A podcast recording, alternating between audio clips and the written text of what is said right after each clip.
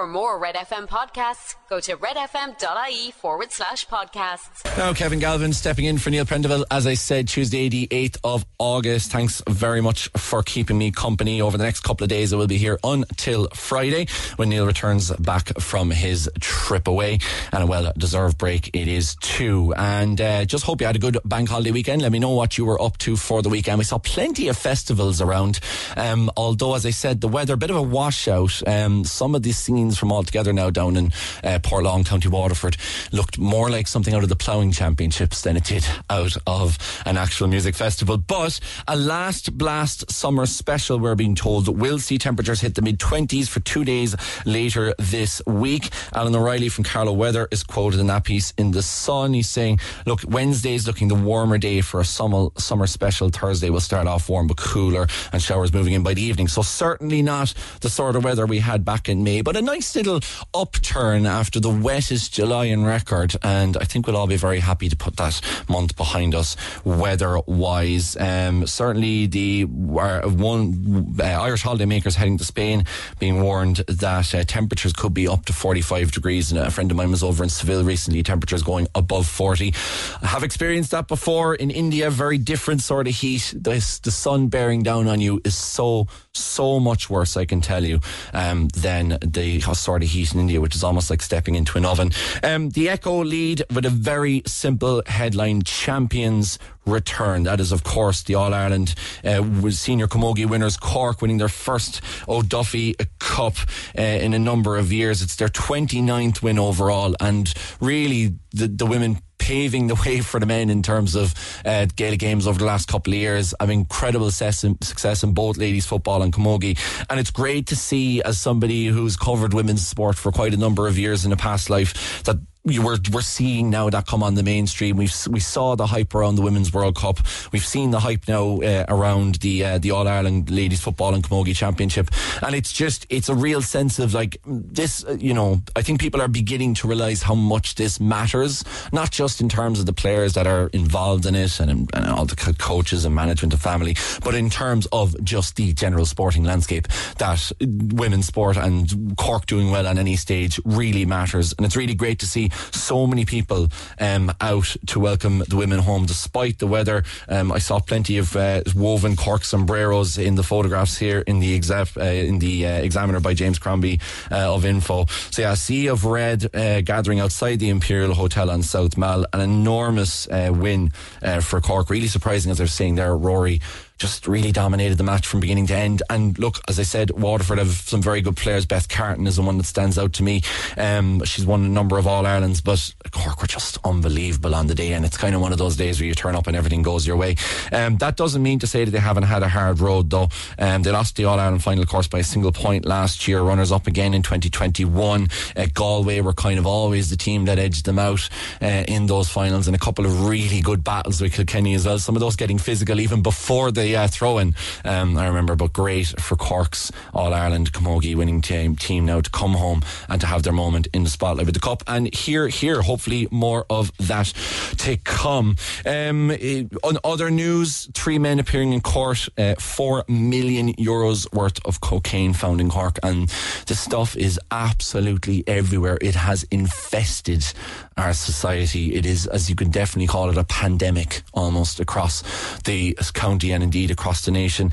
Um, like you go into any backstreet country pub on a Saturday night and you are likely to find it somewhere. It's just, and it's, you know, the effects of it are so wide ranging on people and the effect that it can have on people's behavior, what it can do to people's mental health.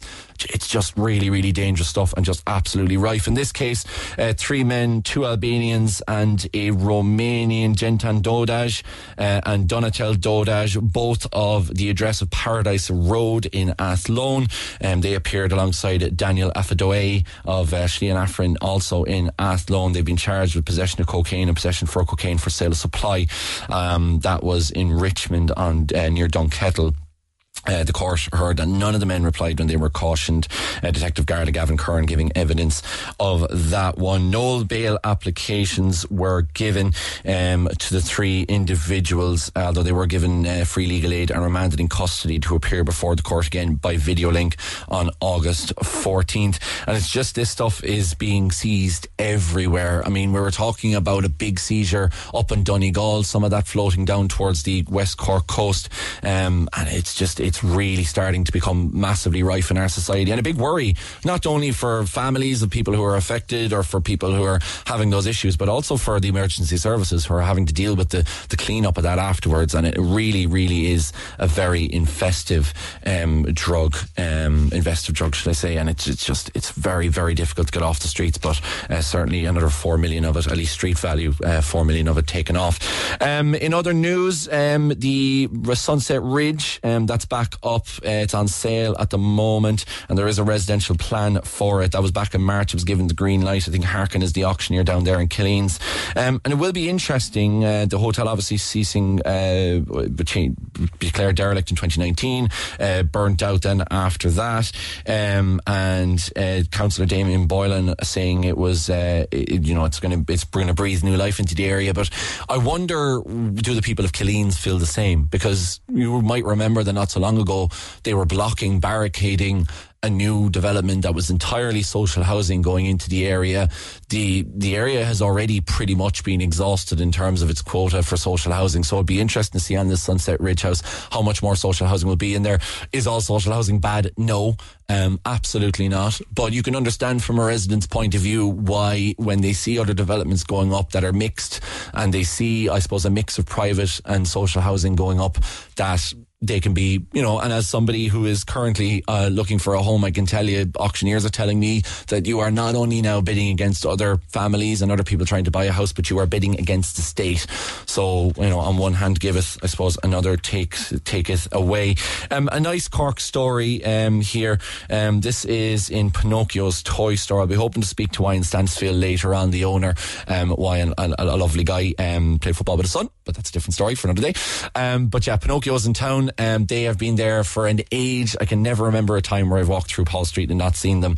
Um, but yeah, a lovely uh, package recently from a young boy by the name of Oliver, who uh, unfortunately took a, a bad decision. We've all made them and pilfered a marble out of the shop, walked straight out of it, put it in his pocket, off he went. He had a free marble. Now, I, I don't know about you guys, but it seems strange to take one marble I mean, you know, you're not going to have much of a game of marbles by only playing with one, but maybe after realizing his mistake, Oliver got a bit of a dressing down and uh, returned the marble with an apology note uh, to Wyan, who obviously took it in, in, in, good jest and in good form. So hopefully, we're speaking to Wyan on that later on. Um, a very sad day, of course, we've been speaking about last week, um, and of course, today is the day that Sinead O'Connor um, gets laid, laid to rest. Um, I mean, look, it's very impo- it's impossible to add on what has already been said. Dave Fanning, um, a couple of weeks ago on this show, paid a very heartfelt and um, really incisive tribute to a woman who wasn't without her issues. Um, she would admit herself, but certainly somebody who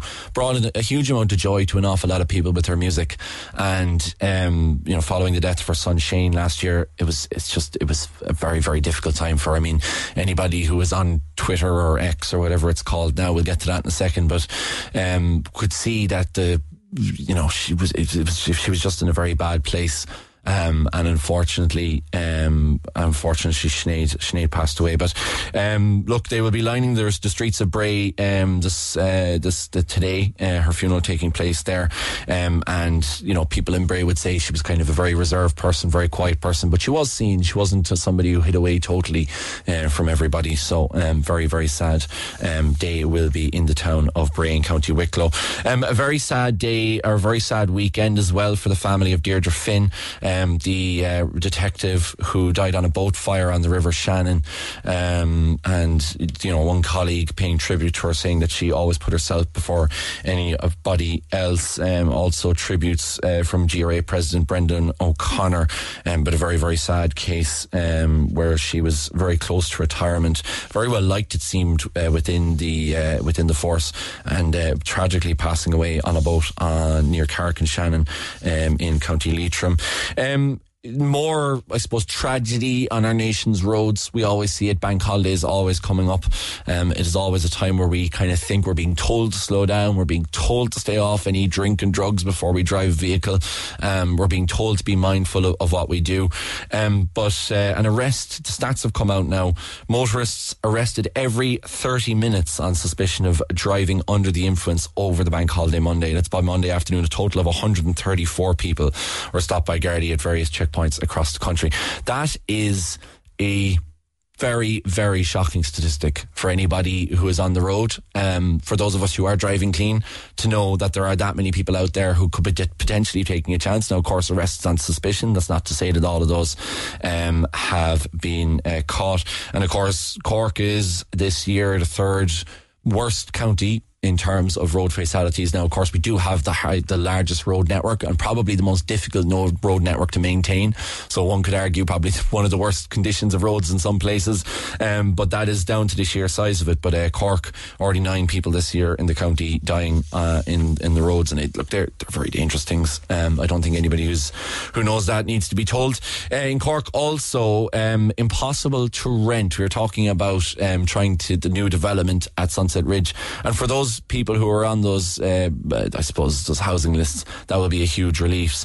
Uh, relief. Um, the front page of the Examiner, 14 times as many listings on Airbnb as on Daft. Now, there was legislation brought in for this. I mean, landowner, landlords or people who owned houses who were trying to rent out an Airbnb were being told you have to get planning for a short term let. Have any of them none? No. Has there been any back, uh, bite back from that? Absolutely not. So at the moment, there are 181 uh, uh, Airbnb rentals um, in Cork City compared to 40 long term lets. And it's even more shocking when you get to the county. Long term county rentals, 34. That's 34 houses in the entire county of Cork are up on Daft at the moment to be let. You want to look for a house in Cork County on Airbnb? You got your choice of 1,418. I mean, if you're somebody who's who's struggling to like the homeless, we've seen the amount of homelessness figures, and I know Darragh O'Brien was speaking in the Independent this morning, saying that he wants to up uh, rental, uh, the, the, the, I suppose the government credit for re- renters up to basically giving them a free month every year. And again, that is houses that are registered under the RTB. Not every house is registered under the RTB, as we've certainly found out from people in Cork. So if you're in a house that isn't registered under the RTB, you don't get a free increase. If you're looking for a house or if you've been moved out of your house now to the eviction ban and you're in Cork County, you've, you've 34 to choose from. If you're in the city, you have 40 to choose from. I mean, if you want to get a long term uh, Airbnb, it's probably your best option. Maybe contact an Airbnb owner and say, look, can I rent this for three months? But it's going to cost you a hell of a lot more than it is on Daft. But it's, it's just crazy. Um, the, the, um, this is the situation at the moment. And as we talk about that and we talk about the difficulty in people and how people are struggling, we also hear that 20 million euros being claimed by welfare scammers and that over it's over 19.6 million euros worth of payments linked to suspected social welfare fraud were issued by the Department of Social Protection last year, to confirmed by Minister Heather Humphreys. So you can't get a house if you're trying to find one. When you do get one, it couldn't mightn't be a, re- um, registered on the RTB. You mightn't have a right. But then you know you're you're struggling to try and feed your family. You're struggling trying to, to try and get by, and then you hear that almost 20 million euro has gone to people who don't even deserve it. Beggars belief. I'll be back after the break. Call the Neil Prendeville Show now. 0818 104 106. Red FM. I'm joined on the phone by former murder detective with London's Metropolitan Police, Colin Sutton. Colin, first of all, thanks so much for, for having a, a chat with us here on the Neil Prendeville Show. No worries. This is a case that, of course, look, it's it's the longest revived case in the history of the state. What has allowed it to be kind of brought back, and, and what sort of technology are we talking about here? I think it's you know it's, it's a very common thing these days when when these old cases are resurrected. It is almost always because there is DNA found on exhibits that were taken at the time. So in this case, you know, 40 plus years ago, uh, and the advance of science in, in the forensic scientists and what they can do in terms of getting a DNA profile from these old uh, samples or old exhibits has has come to the point where almost all the police forces, certainly in, in, in the UK, are are, um, are are, are going through their old cases now and saying, well, what can we do? What have we still got? Because the important thing is, is that because murder is, you know, the ultimate crime, uh, the exhibits and the paperwork should, in theory, always be kept indefinitely. So there should always be the ability to go back to these old, you know, clothing, old weapons, uh, samples, swabs that were taken around the scene, whatever is available, to go back to it and say, okay, let's give that to the scientists. Can they find us a DNA profile from it? And, and Yeah, 42 Yeah. years. I mean, Yeah. it was the summer of 1981. It was, I mean, Yeah. it, it seems incredible to think that all those years later, that No Long would finally see justice. Yeah, it does, and and I think in some ways it's reassuring, isn't it, that you know that the, the the wheels of justice never stop turning for these people, and and you know no matter how long ago people might have committed these these terrible crimes, there is still a chance that they can be made to pay for it, and of course, you know. In some ways, he's had 40 odd years of, of freedom that he shouldn't have had because, you know, if he'd have been uh, uh, arrested and convicted back then when it happened, then he presumably would have been in prison for most of that time. Um, but it's, I, say, I, I think it's reassuring to us all that that uh, we we don't give up, and that police police forces, be they in, in, in the state or be they over here in, in, in the mainland in the UK, um, they don't give up. They they they still want to solve these these terrible cases. And of course, like, you know, at the time, I mean, the vehicle that his No Long's vehicle was was forensically examined. The now retired forensic scientist Maureen Smith telling the trial that she examined sellotape lifts. You know, there were nine black viscous fibers um, Yeah. that matched the same fibers from the carpet, same on her dress. I mean, there there was a huge amount of corroborating evidence even back then. To to so it seems. I suppose how can you explain? And a lot of people will be wondering how it took so long for this to come to justice. Uh, I, I think it's you know again I'm I'm speaking not having the have the uh, the experience and the privilege of, of, of working in, in the Irish Republic, but uh, I'm sure it's similar for murder cops there as it is throughout the world. That you know the the the most recent case is always the most important, and in some ways that's true because you've always got the most chance of solving something when it's fresh, you know. Um, and and these things that, that stick around and aren't solved kind of get put on the back burner, and then eventually no work's going on on them, and they're sort of stalled. But they do still sit there for years and years and years, and, and it's now this new enthusiasm really to to look at old cases and use the advances in science to to try and get a result with them. You know, there's nothing. DNA is a, DNA is a wonderful thing. DNA DNA identification has been a game changer for police and law enforcement throughout the world. Um, and when you get, you know, sometimes in many cases, that will be the only chance of going back 40 years. The only chance you've got of, of making progress is if you can find an old exhibit that has DNA in it because most of the witnesses are either sadly dead or you know their recollection after 40 years you know, who's who's going to who's going to come forward with new stuff and and it's it's everything is sort of predicated on the DNA really for these cold cases And look, as, as somebody, obviously, you've worked with a lot of these cold cases. What kind of effect that, does it have on the victim's family for them for them finally to get that justice? Yeah, I mean it's it's difficult, isn't it? Uh, Obviously, they're thrilled. I think they're thrilled really just to know that somebody still cares about their case and is still working their case. You know, whether or not there's a success in it. I, I'm, I, I don't believe that this thing called closure really exists. Uh, I, I say this many times. I think that you learn to live with the loss of a loved one to murder, but you don't ever get closure on it. You know, life is never the same, and life is very different, and you learn to cope with that different life, and life being different how it would have been had it not happened. Um, so, you know, I, I don't think there's a closure, but there's there's probably a, a degree of peace. In, in their minds that now at least somebody has paid for it, I suppose. Yeah, because I mean, I suppose it must it must be extremely difficult, especially in this case where you know, look, he had 31 previous convictions between 1966 and 2016, 27 yeah. in the in Ireland and, and four in the UK. Of course, a former yeah. um, a British Army soldier in the 1960s. Soldier, yeah. When, when, you see families like that and they're aware that there's somebody like this, even I know that there's people in the local area in Passage Westbury was living were saying that they felt uncomfortable with the fact that this man was living amongst them in terms mm. of speaking about closure for, for, for the police mm. service, at least that must be bring them closure to say that they, we we've got this guy off the streets. Yeah, absolutely. And, and there's a great deal of satisfaction in that. And there's a real benefit for the community that that guy's off the streets, you know, and, and that's that's sometimes the most important thing that, that law enforcement achieves by uh, by convicting these people is actually preventing any future victims. Mm. But I think just for the individuals, you know, it, it's a very humbling thing, uh, and I, have had it many times. You, you, you know, you get a result at court, and you're pleased that you've succeeded and you've done your job well and you've done your job professionally, and then you go to the family of the victim, and there's hugs and there's kisses and there's shaking of hands and tears. And at that moment, I realise I've done my absolute best that I can for them but I can't bring their loved one back.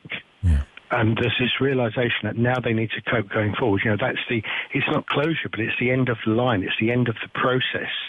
And it's how do they carry on and live their life going forward from that. And I think that's the reason why there's so many police officers who are involved in, in murder investigations maintain a relationship with the victims' families long after the case is over because you, you give a part of yourself to these to these people and, and you know you're part of their life and, and you need to remain part of it. I mean you've solved thirty five murder investigations over the course of your, your nine years. Yeah, yeah.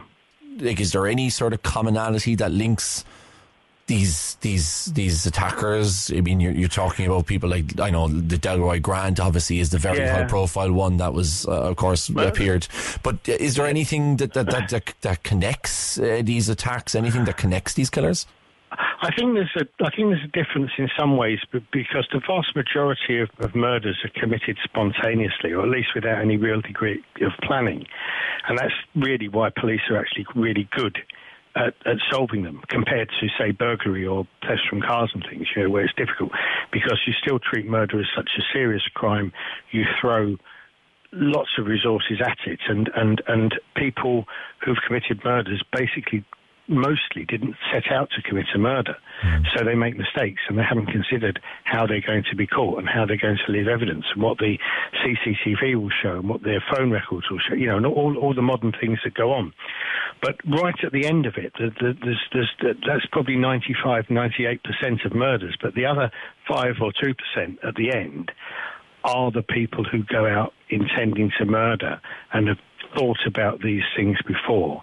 And they are the most difficult ones because there's no rhyme or reason for that. And when you look at those serial offenders or, you know, deliberate murderers, I think the commonality that I found is just an arrogance. It's just really an arrogance that they, they believe that they're able to do whatever they can and that they won't be caught and that almost a sense of entitlement uh, to carry on with what they want to do. That is certainly what was described in this case in terms of a kind of a lack of any sort of empathy towards the family, yeah.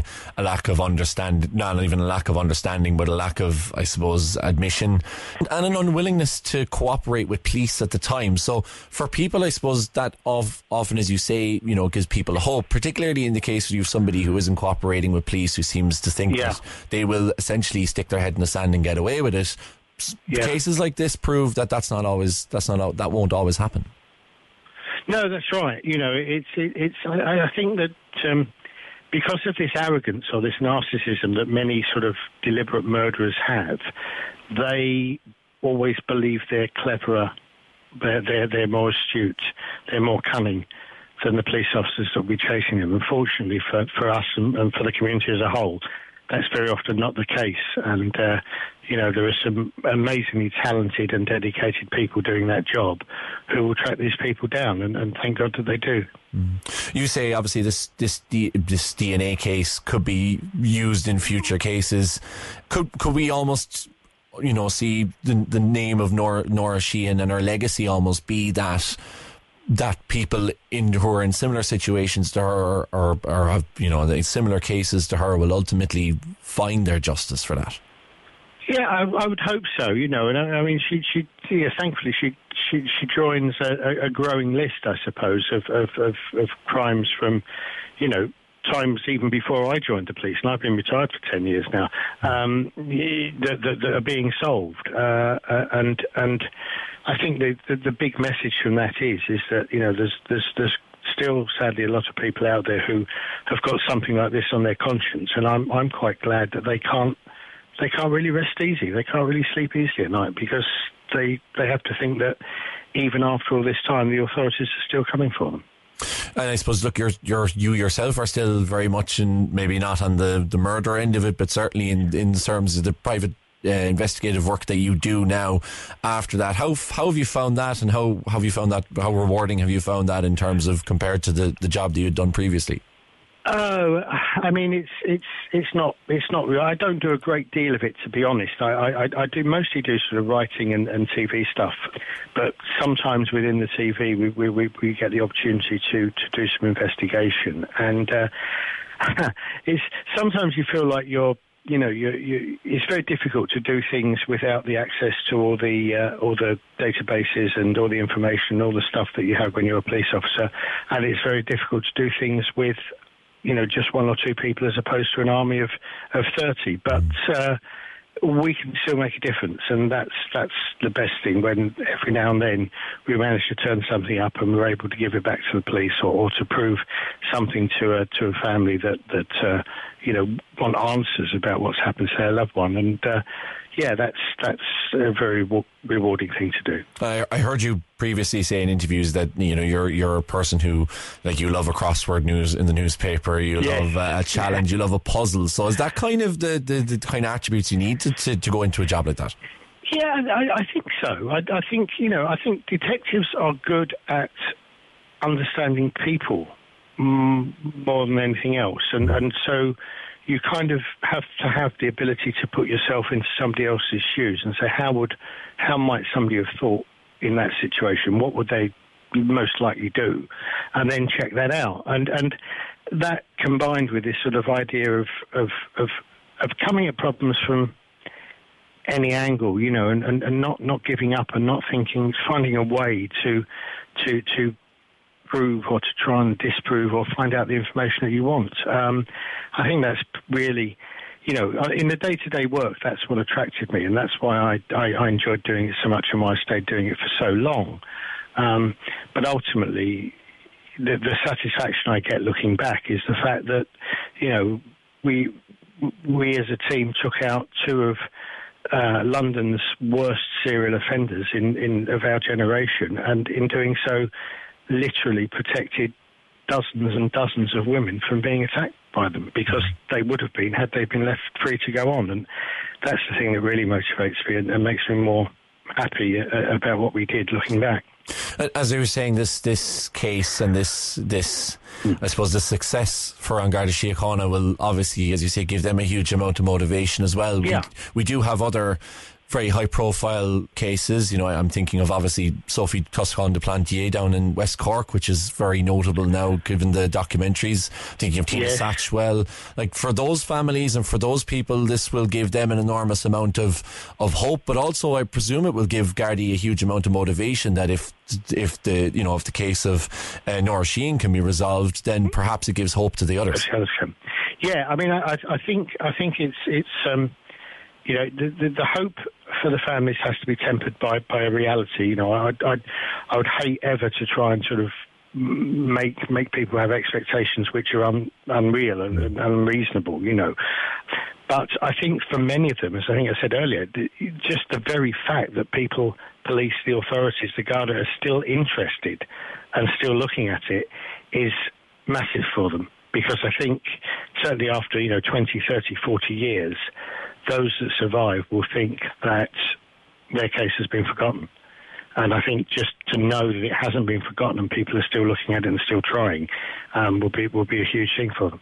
And can I ask you, just obviously, as somebody who uh, you know, you you say you work now in in t- you do a lot of TV writing and book writing, Yeah. and there Yeah. there seems to be a renewed, certainly in the last maybe ten to fifteen years, interest in, uh, you know, we, we see a lot of murder uh, topics on TV, we see it in Yes. books.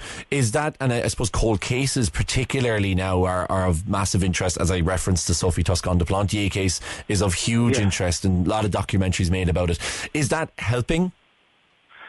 Yeah, I, I, I think it is to a degree. I think there's, you know, I, I, I'm, I'm not sure sometimes when we send a, a, a report or a long letter to the police and say we've been looking at this and you ought to have a look at it, that they definitely think that we're helping them. I know we are, but you know, police have got lots and lots and lots of things to do these days, and and uh, and you know, in some ways we're just adding to that. But but no, I think overall it does help. I think the I think the whole kind of true crime genre and the, and the, the explosion in it over the last few years has, is is an understandable phenomenon because it it kind of it takes people into a world that they know isn't their world, but they think actually it could be, and what must it be like to be in that world? Um, and, and and so you can see where the attraction is with that. But what what I'm quite proud of, you know, I do my I, I do my series. I've made my just finished filming my third series of something called Real Manhunter for for Sky over here, Sky hmm. Crime. And what we do is we try to tell every story from the point of view of the police officers that were investigating it. What was it like for them doing that? And from the point of view of the victim's family, what was it like for them coping with it? Hmm. And I think that's a, you know, it's a kind of a production value, if you like, that I'm really keen on because I don't like to titillate. I don't like to be sensational with it. I like us to tell the story of the good guys, I suppose, in, in these stories rather than the bad guys. And I think that's important. And we, we even name each episode not after the murderer, but after the murder victim. And it's just a little thing like that. But it, it, it kind of, that's how I think I want to take the, the, the true crime genre forward is, is to do it in that way without any kind of glorification of, of, of these despicable people that do things. Yeah, absolutely. And certainly, look, after quite some time, Noel Long is now behind bars. Nora Sheehan's Yeah. family have some sort of closure. And as you say, hopefully in the future we will see more cases like this solved thanks to some of the technology that we've seen in this case. Yeah. Former murder detective with London's Metropolitan Police, Colin Sutton, thank you so much for speaking to us and look the very best uh, of success for you and your, your future TV. I'm sure a lot of people will be tuning in earnestly to the latest series. Thank you very much indeed. It's a pleasure to talk to you anytime. Talk to Neil Prendeville now. 0818 104 106. Cork's Red FM. And once again, my thanks to Colin Sutton, former murder detective in the London Metropolitan Police on that shocking case. Um, and let's hope that the case involving Nora Sheehan will indeed um, bring some hope to some other families and hopefully that technology will be used again. I wasn't going to read out this text, but I do just want to address it. A texter says he should have been caught 40 years ago. They say the guards you know, it was a it was Gardaí fault that he wasn't caught 40 years ago. Well, it's just not the case. I mean, if you look at the case, unfortunately, it was just a, a terrible circumstance that the coroner involved in the case, one of the key witnesses, passed away before it was ever made to trial. And uh, thanks to that new DNA, thanks to that new technology, they were able to bring it back. But I mean, as Colin referenced before, it just goes to show you, you know, the old cases, just because that some other people have forgotten about them, that doesn't necessarily mean that they're dead in the water. It doesn't mean that they're they're not ever going to be resolved. It just means that sometimes these things take time. And I know that the people of Passage West were very happy to see Noel Long put behind bars. That's certainly something we've read in the papers over the weekend. But these things do take time, and it is so I suppose for some families now moving forward, they will hope that the same technology can be used. And as I said in my conversation with Colin, hopefully that will be uh, Nora Sheehan's legacy. Now going back to, I suppose, other matters that happened over this weekend, uh, a very frightening video uh, put up online over the weekend. Um, something that we've seen before, something that we've talked about in terms of tragedy before, um, but something that seems to be cropping up a lot more now than, than than I ever remember. Uh, I'm joined on line one by uh, by Chris. Chris, uh, thanks for joining me. Look, I just wanted to start off. If you haven't seen it, it's frightening. Um, car Mercedes flying down the opposite side of the road, um, in on the link road, um, between I suppose the turn off for probably Rochestown, you would say, and uh, Carrigaline, and up towards going towards the Magic Roundabout. Um, Chris, did you see the video? Of course I did, yeah. And what did you make of it? On, Kevin. It was very scary. You can only imagine if you're on the oncoming traffic of that. Yeah, I mean, he, and he, he wasn't slowing down either, was he? Nowhere near. Nowhere near at all. It's it's just it seems so strange that like we look we've we've spoken to Gardaí and and look lest I be I won't say much more lest they be accused of Garda bashing but we contacted them gave them quite specific details and they said at that time they had no record of it being on case. But th- this video was was shared all over all over social media. I mean pretty much everybody in Cork saw this thing at this point. Exactly. And it's not the first right? It's been on the M50 other roads near Wexford. Um, and one of my friends was even um, had had to face that as well. So he was on a motorway between on the Wexford Road, and he was faced with an oncoming car. God. And he's on a motorbike, so he had zero chance. Um, what happened? Did he manage to swerve? Did he? Yeah, he swerved, so he's more manoeuvrable, obviously, than the, the car it is it's probably as a motorist the most terrifying thing you could probably come across isn't it? A, driving yeah. down the motorway at 120 on a road where you, you're trying to look out for all the other lanes and then all of a sudden you see a lunatic coming towards you. Exactly and then from his point of view I didn't have to face anything like that but from his point of view was um, you just don't believe it when you see it. Totally. You're in shock. speed, like you know? Yeah. And do you, do you ride motorbikes yourself Chris I don't know. Okay. It's just the mate that does. Yeah, yeah, yeah. yeah. Um, you say you have a very simple solution for this problem. Go ahead. Yeah, so on the on ramp, as you come onto a, a major road like that, I, am not saying for all roads, right? The small roads, like within the cities, obviously not, right? But the high speed roads in particular, AC and, and over, on the on ramp, on just at the start of the on ramp, that we'd have like a, a spike. So you'd be able, when you're going in the right direction, you're able to go over it um, but if you're going in the wrong direction, that the spikes just take out the tyres. Mm. You'll be at low speed on entry on the on ramp. If you're going the opposite way, obviously. And has this been used in other places? So I've never seen it being used. Um, it was just an idea that came up because remember, I know, youngs ago there used to be like car parks like that, um, mm. that they had the reverse spikes in car parks, and that's what made me think of it. Like, why not do something like that? Prevents it. It's a high risk when you have 80k or more on roads like that because the impact is obviously double the speed, so the 160. It's high risk, so you should do something to prevent it. Totally. I suppose know? people education would... is one, obviously, but yeah. Uh, but it, it seems to be the only the only thing they have at the moment is is those signs. Uh, but uh, I wonder if you're hell bent on driving down the motorway on the opposite side, will spikes really make that much of a difference? Um, on the well, if you went on the on ramp, yeah, you'd you obviously get stopped at that point. But then on the other side of it, um, there was a good commentary on Twitter that if you went down on the on ramp and then did a U turn there, at that stage you don't know what to do, right? You probably could have a warning system at that stage to be able to detect an oncoming traffic, just like we do at the tunnel for ourselves for height because uh, look, I, I've seen videos of guys who have gone over, like we've you know, those America's Next Top Wanted videos where guys go over those spike strips and they're still carrying on in the rims. Is is that not creating an even more dangerous situation with a car whose tires are now kind of delaminated and shredding, as opposed to one who actually can has the ability? Because that, that will affect your stopping ability, that will affect your affect your stability under braking, surely. Yeah, it would. So on the on ramp, you'd hope the people are going like 30 or less, usually on an on ramp, if they were making a genuine mistake. If it's someone that's a lot worse and trying to actually go there 80 or more on the on ramp, at least the tyres would be taken off on the on ramp, not on oncoming traffic at yeah. that stage on the motorway. But that's not going to stop you, is it? I mean, if you're, you're, it'll puncture your tires, but you can, you can, you can drive. Yeah, you can still tires. go, but at least, at least the collision's not 160, right? As in 280 kilometre cars colliding, it's going to be 80 and maybe 10, 20. Yeah. So it's going to reduce the risk and hopefully have people surviving. And it's uh, look, versus, I, you, were talking about your pal on the motorway, but it, has happened to you in town a couple of times. Yeah, in town that's that's you know the usual one way kind of stuff, right? But it's slow speed at that stage. Mm. You have it's less risk. It's the high risk roads and high speed roads that is it's just high high risk at that stage. You were saying about 12 tables in Douglas. I mean, that leads on to a very, very busy roundabout. I know obviously the one way leads onto the roundabout, but if somebody could easily take a wrong turn off that thinking it's a two way street and then all of a sudden as you say you, you've, yeah. you've you've had it twice I mean what, what what do you do when you see a car driving towards you yeah, you don't. You're not used to it first anyway. First of all, but um, you just have to try take what's going on at the time and react as best you possibly can. Yeah, is all you can do at that stage. It's trying to prevent instead of cure. So we can obviously ban people from the roads, but the event has happened, right? That's the problem. And it, look, I, have heard of somebody who had it happen to them on their driving test. Believe it or not, they were taking their test worse, and somebody yeah. drove down the opposite way of them.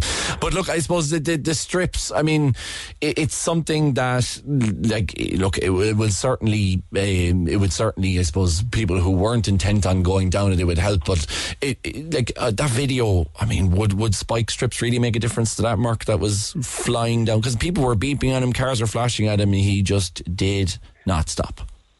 Yeah, I'd love to know how how he got on the road more so than actually because that was like the incident, right? That's like what's happening. I'd love to know how he got on there.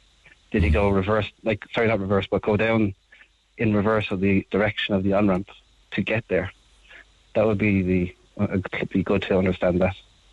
Yeah, because I mean, we were we're, we're obviously talking in the context as well. Look, only a month ago, a 16 year old Johnny Foley, the car he was driving in, drove the wrong way down the M8 and hit another driver head on uh, in Mitchelstown. I mean, it is something we're seeing more often, isn't it, Chris? I'm afraid so. Yeah, and it's it's something that you're not going to survive with on the high high speed roads. The car's technology have worked really well, right? Obviously for 80 or less or 70 or less from the safety point of view, airbags, etc. But when you're going to those high speeds, um, and double the speed of the collision. It's, it's, it's not going to not going to be much survivors. And if they are going to survive, it's going to be a negative impact in their life for the rest of their life for everyone involved. Uh, I, I mean, look, it, it, it's it's it's it's it's a shocking, a shocking situation, but a good good suggestion. Um, reverse strikes, uh, reverse spikes on the on ramp uh, might help people out. Um, might stop some of the cars we've seen. Chris, thanks very much for that. No worries, man, and thanks very much. No worries. Call the Neil Prendeville Show now. 0818 104 106. Red FM. Kevin Galvin standing in for Neil Prendeville this week. Neil will be back again next week uh, from a break. If you keep an eye up with his so called self uh, prophesized popular Instagram page, you will find uh, what he's been up to over across the other side of the world. Um, Cork and a Fork, we will uh, have a great competition for you this week, courtesy of them. Now, those of you will know Cork and a Fork, they have transformed the city into a big food festival for the last number of uh, years. Um, the, I suppose, look, the, the big dinner on South Mall, people will remember some of the stuff they've done on Princess Street and those, that kind of whole area is really really bring a whole sense of revitalisation to the city. And it's back again this year. Uh, more than 100 food events, including tasting trails throughout the city, cooking demos, masterclasses, street events, bite-sized talk symposiums, and tons of free events, unique dining experiences and specials as well. And we are a city, we, we proclaim ourselves to be a, a culinary city. We say Cork is the foodie capital. We talk about West Cork and all the amazing produce you can get down there. We've spoken to poultry farmers in East Cork and way up in North Cork as well with some of the incredible produce in the Golden Vale up towards Mitchelstown. We are a city and we are a county that loves our food.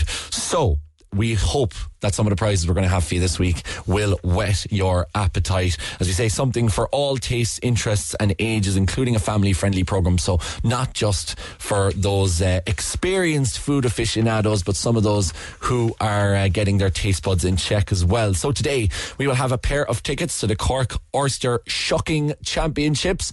That is shocking. Uh, it's a specific term uh, in terms of how to extract an oyster from its shell. That'll be in the Metropole, hosting a magical evening of related food fun and frolics. Uh, not so great if you have a seafood allergy. I probably think this probably one isn't isn't for you, but um, for the, for the vast majority of us, it's open to the rest of us. Masterclasses will be available for amateurs earlier on in the day from two-time Guinness World Record oyster shucker Paddy McMurray from Toronto in Canada.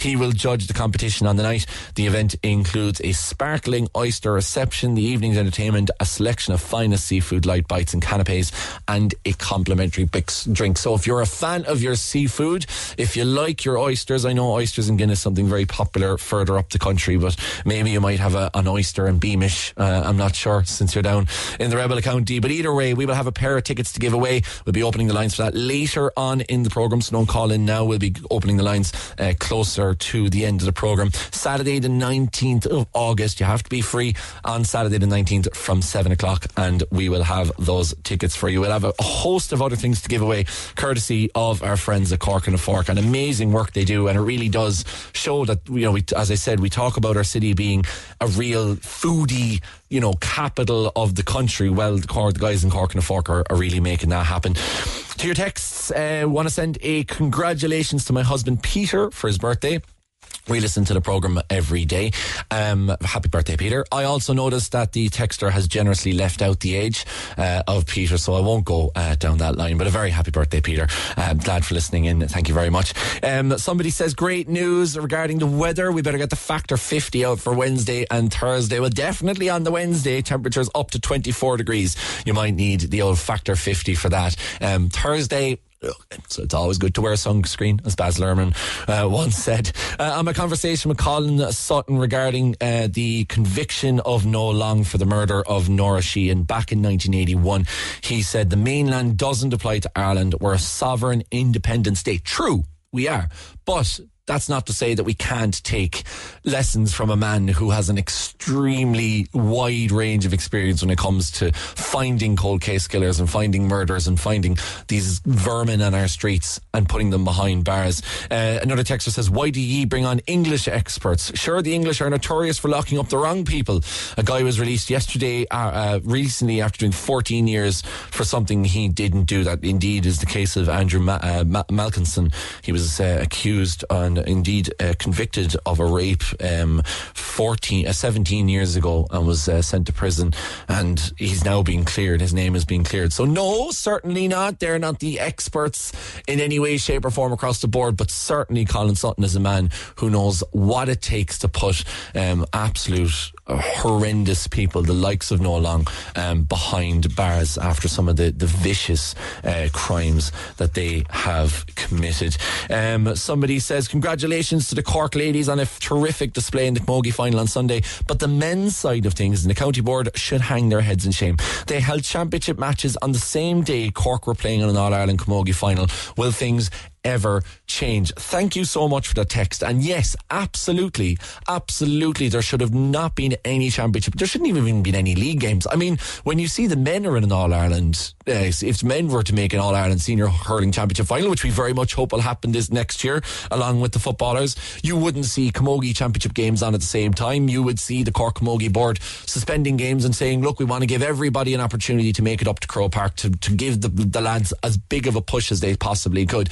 And uh, yeah, I mean, the same should apply in reverse. Absolutely. You want as many people up supporting a Cork team. And this is why, when I was talking about the homecoming, I was saying about you know the, the this matters. It doesn't it, it's no longer you know as it was kind of considered before. Well it matters to the players and it's great for the players and great for the management and great for this is great for Cork. This is a, a huge win for Cork and we should be celebrating it absolutely in the same way that we would if it was male or female or a- anything else. It should be totally considered uh, absolutely the same but we should be massively uh, proud of them and we should have okay, there should have been uh, championship games. Like you can't tell me that men's senior championship club games are more important than an All-Ireland Camogie final. You just you just cannot convince me of that. Cork are playing in an All Ireland Championship final. That is the most important thing be all and end all. Um, and finally, just saying that the, I heard that the Gardaí boxed the car in by new the new footbridge.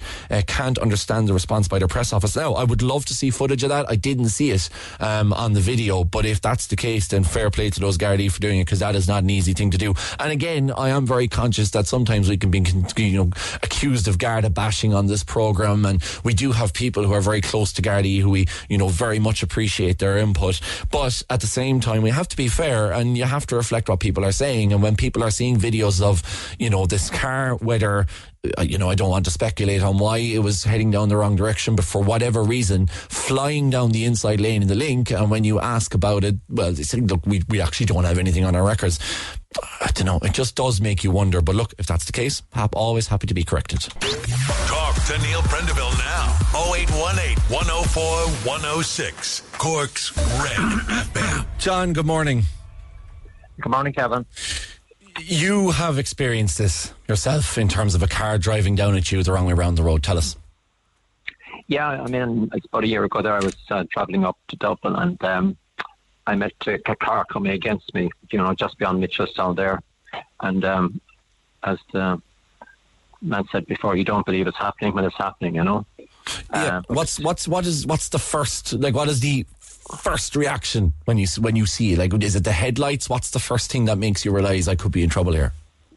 yeah, uh, it's like you don't believe it, you know. It's is this really happening? And um, you know, you just know, you know. Then suddenly it clicks in, you know. There's there's, there's something sort of crazy going on here, you know. How long would you say you have to react to it? Oh, yeah, I mean, well, I had a bit of time, you know, because it was a straight. But I mean, a lot of the motorway is curved, you know, so you might have as much time, you know. But um, I was, I saw him like, you know, from a couple of hundred meters away, coming down the opposite side to me, like, you know. And do you think it was a case of make. Do you think it was a case of a, mistake by him, or was it intentional? Definitely, yeah, for sure, yeah. I think, um, well, you know, there's some people I think, you know, haven't aren't used to motorway. Um, maybe it's a generational thing, I think, you know. But um, I, I don't know exactly what happened or why he, how he managed to get on in the first place. But um, uh, the point I was really making uh, there was that um, it's very important that people drive on the left-hand side of the motorway, you know. And a lot of people tend to drive on the right-hand side and stay out there, like, because they think maybe they're overtaking more cars or they're going to get to where they're going faster, or you know. But um, the right-hand lane is really for overtaking, and like if this happens, somebody comes down, they'll be coming down like against you, and uh, the risk of a head-on collision is, you know, is very, very, very much on. But if you stay in the left-hand lane, like I was, you know, there that day, now I was thinking, well, you know, he just sailed past me on the other side. Um, but if I had been out on the right-hand side overtaking somebody, of course, it would be a big trouble. You and, know? and you did flash. You flashed your lights. You beeped your Oh, horn. I you, did, yeah. I did, yeah, and um, I did. But um, no, he was he was on his own world, you know. He sailed along down on the opposite side to me, you know. totally in his And, own um, world. Totally oblivious to the fact that. Oblivious, yeah, yeah. So, um, but um, the main thing is, I think people should need to remember, like that, uh, the right-hand lane is only for overtaking, not to stay out there, because if a guy comes down the wrong side of the motorway, he's going to be coming di- directly against you, you know. Yeah, I, that, look, that is. It's. I'm glad you touched on it because it's a pet. It's actually a pet peeve of mine. You know, when people call it the fast lane and the slow lane, it's not. Yeah, it's not the yeah. fast lane and the slow lane. It's it's an overtaking lane. You know. Yeah, and um, I mean, it's an overtaking lane, and um, you could you could actually save yourself. You know, I mean, if this if this guy because people coming down against you will all will be on the left hand side because we drive on the left. You know, Yeah. so they're going to be definitely in that lane, and. And, Uh, and you like you you obviously you said it happened outside uh, Mitchelstown. That's not that far away where we saw that tragic incident only last month. Actually, it isn't. No, it isn't. No, and um, you know, I, I mean, I'm just wondering: is there a is there some kink in the roadway there that they're able to get in, or you know, I don't know. You know, but obviously, it's you just drive down the um, try, try the opposite way down the the off ramp. You know, yeah. and uh, And uh, what look? I- what was your? Because I I look, I'm, I'm going to bring in Tina here. She's on line three. But Yeah. what was your initial feeling like when you when you realised that was happening? What was the what was the kind of like? Was it a, was it a panic? Was it a fear? Was it was were you were you kind of stunned? Like well, like I ju- just it's never happened to me. So I'd I'd love to know what kind of the like you know the the, the kind of chain of events that kicks off when you realise that's happening. well, it's like. Um, I I don't want to curse the there, but a bit holy. Yeah, zoot. Uh, I think that- the French would say. uh, that's basically a, re- a reaction. Like, and, uh, is this really happening? You know, but uh, uh, and, and uh, you know, I pulled up straight away. I got such a fright, I just had to stop. You know, pull in, and uh, I think I rang the guards. Uh, the, and that's another thing. You know, identified the guard number. I mean, I mean, I, I, I can't don't believe it. People should be criticising the guard because I mean, nobody is going to know that unless somebody contacts the Gardaí, you know. Oh, the Gardaí yeah, can't yeah. be expected to know everything, you know. No, absolutely. I suppose the only reason we, we were mentioning it, it was the context in which this video was being shared around social media, and Yeah. you know, it seemed like a very high profile, like happening on the N40. It, it was just surprising to me that when we got the response to say they hadn't had it. On, no, that could be different. We could contact them this morning. That might have changed, but just as of the weekend, that's what we got. Like the guards say the same thing. You should always drive in the left lane unless you need to overtake. The RSA say the same thing. You should only use the right lane for overtaking because it is something that we see all the time. I mean, you see fellas, and Oh, yeah. what, what speed they're doing is a totally different conversation altogether. Yeah. But you see guys, and they are just flying along the inside lane as if it's basically some sort of like as if they're out, they have their own personal uh, kind of d- lane to, to, to take over. Yeah. Well, to just remember now with people that do that, it could be somebody coming right against you, and um, you won't even think it, you know, and suddenly it's chaos, you know.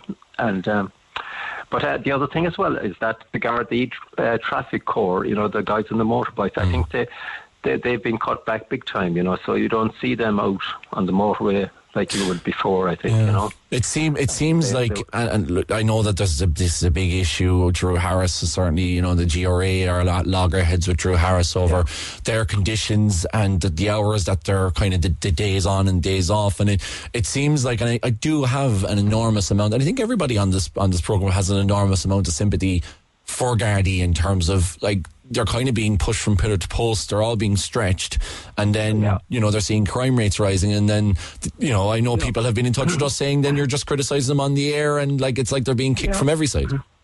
But I mean, the, the, the, the truth the truth about it, Kevin, is that I mean, um, the Garda Training College was closed for over two years uh, during COVID, so there was no guards trained. So, I mean, with all the guards retiring and no new guards being trained and coming on, um, this is where the problem arose originally. You know, so we're we're in a big a big deficit of Garda. You know. But uh, I suppose those in those in disagreement would say, where are all those Gardaí we saw for COVID checkpoints? Like, where are all those ones that we saw rolled out? They were saying we've all these whole new ra- range, you know, we're going to have Gardaí out in the streets checkpointing. And as somebody who was at the time working in Waterford, driving up and down to Cork, I mean, I was Yeah. being stopped six or seven times in different roundabouts.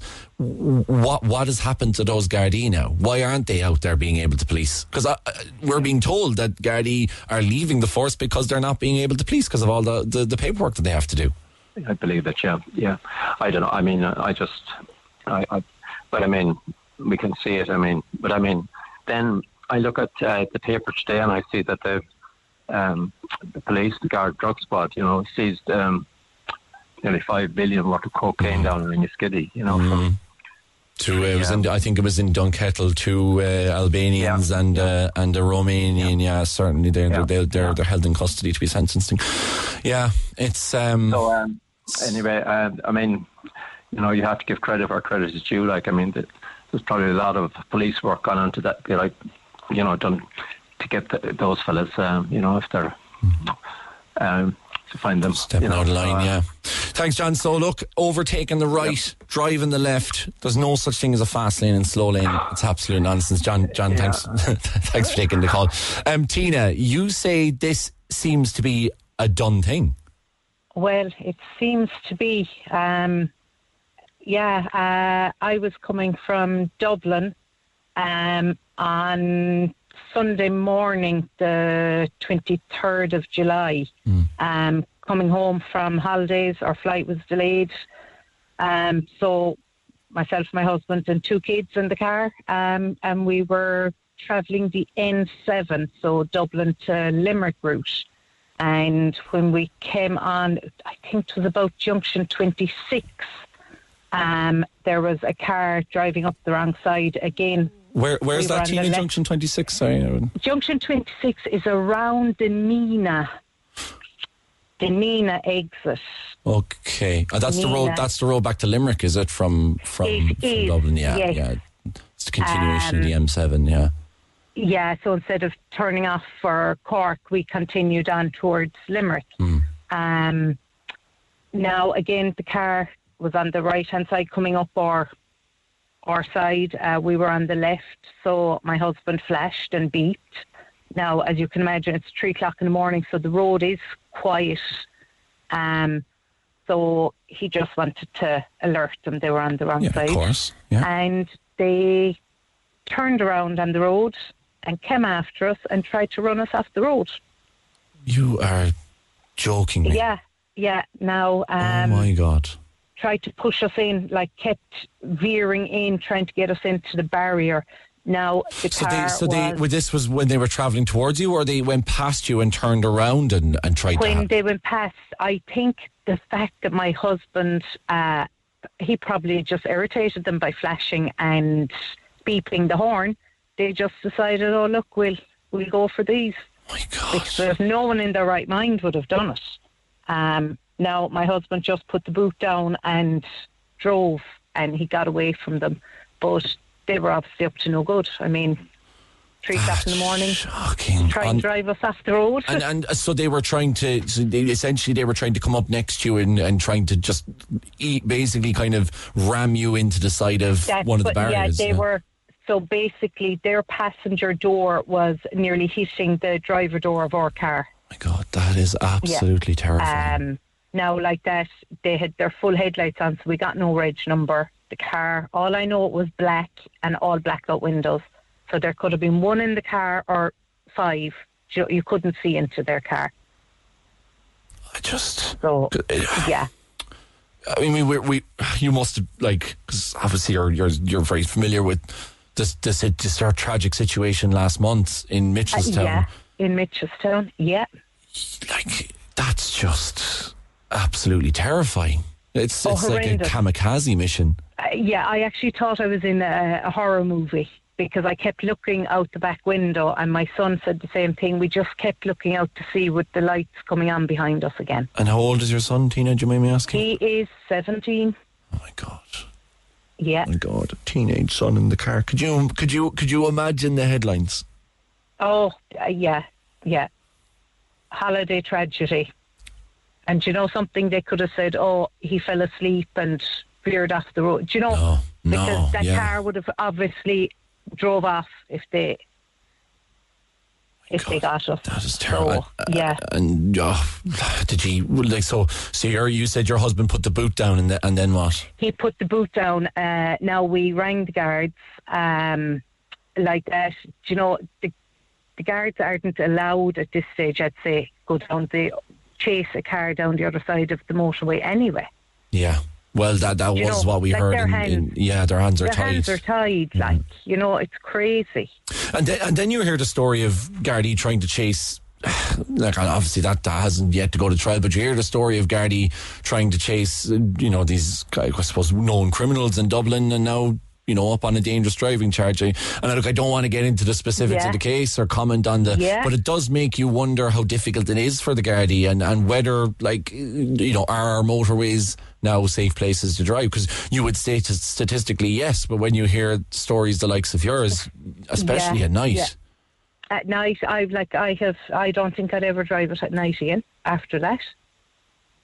Yeah, can't blame and you. especially on my own. Now it was you know my husband is an experienced driver and you know he'd he knew how to get out of a situation like that. But if it was me driving i i obviously would have been inside in the the barrier. But could you imagine even like somebody on an N plate who's only just recently passed their test and is on the motorway Yeah. and driving home, and they decided to drive home at night because the motorways were quiet, and all of a the sudden they come up against quieter come up against Yeah. these. I don't even know. I don't, I don't know what the word is to describe people like that.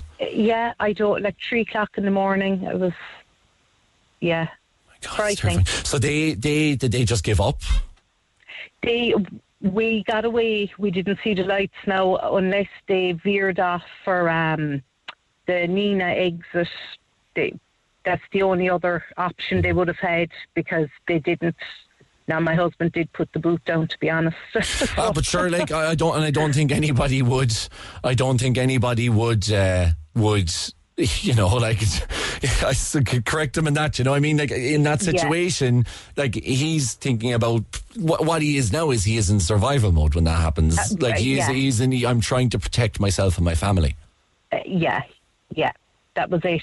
So, That's Yeah, just that I just I just can't believe I just I mean you hear stories of this happening and obviously look it does happen because we're seeing it but that is abs that's just absolutely terrifying and I mean like when you're flashing somebody you're trying to get them stopped you're doing that out of the courtesy of making sure that they don't have an accident themselves If or they that don't have, yeah. Because my husband was saying maybe it was an elderly person that got confused or, you know, yeah just alert them. And no, no, they turned and came for us. and the the irony of you know there being average speed cameras the first average speed cameras in the country being put down near I know that on that motorway near Nenagh Yes. so if your husband had put the boot down I don't know now will he end up with a, with a, with a speeding ticket from the average speed cameras it's, Uh, do you know something? I didn't think of that. He probably will now at this stage.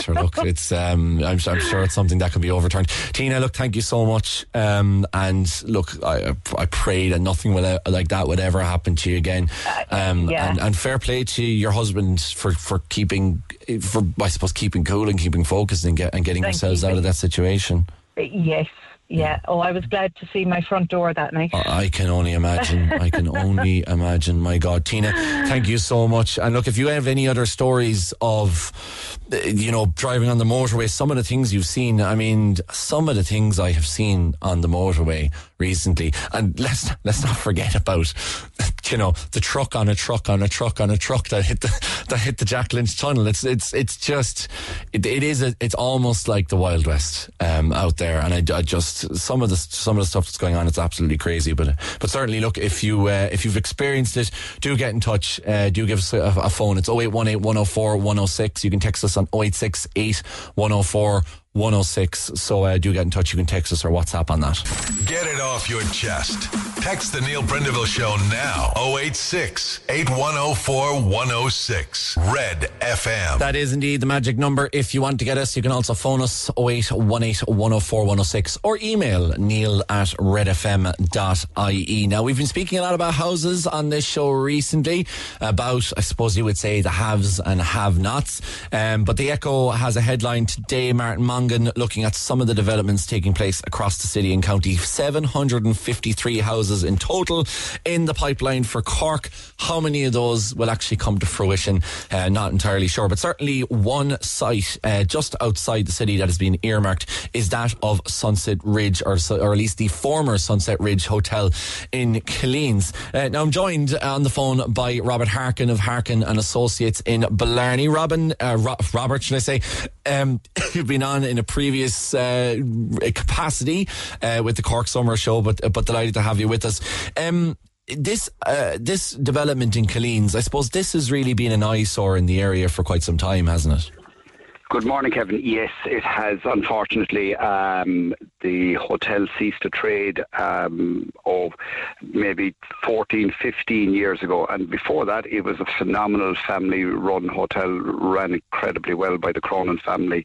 Um, my own brother had his 21st birthday party, and that wasn't uh, today or yesterday, so it wasn't.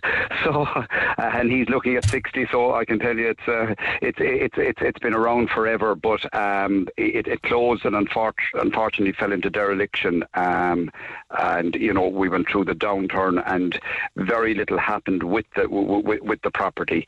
But um, we've been working with um, um, Cork City Council and a, and a company called Ashwat um, who applied for, ultimately applied for planning on the property. And that process took some time, as, as, as everybody knows, the planning process is difficult. And um, but it, it, it we, we, ultimately got planning there uh, just sometime a little bit earlier there, um, ultimate planning in, in, in, in uh, at the end of April. So uh, the plans are afoot now to um, um, organise the demolition of the building and uh, it's uh, proceed to construction. It, like it just doesn't happen overnight, but it, it, it's all it, it, it's moving now. Thank God. 43 residential units, um, four one bed duplex apartments, 17 two bed terraces, two two bed semi detached, three, uh, 10 three bed end of terraces, and 10 three bed mid terrace as well. Um, but also, I suppose, for those who are living there already, um, there's looks there's shops, there's there's obviously medical consulting rooms, there's you know there's a whole host of services in there.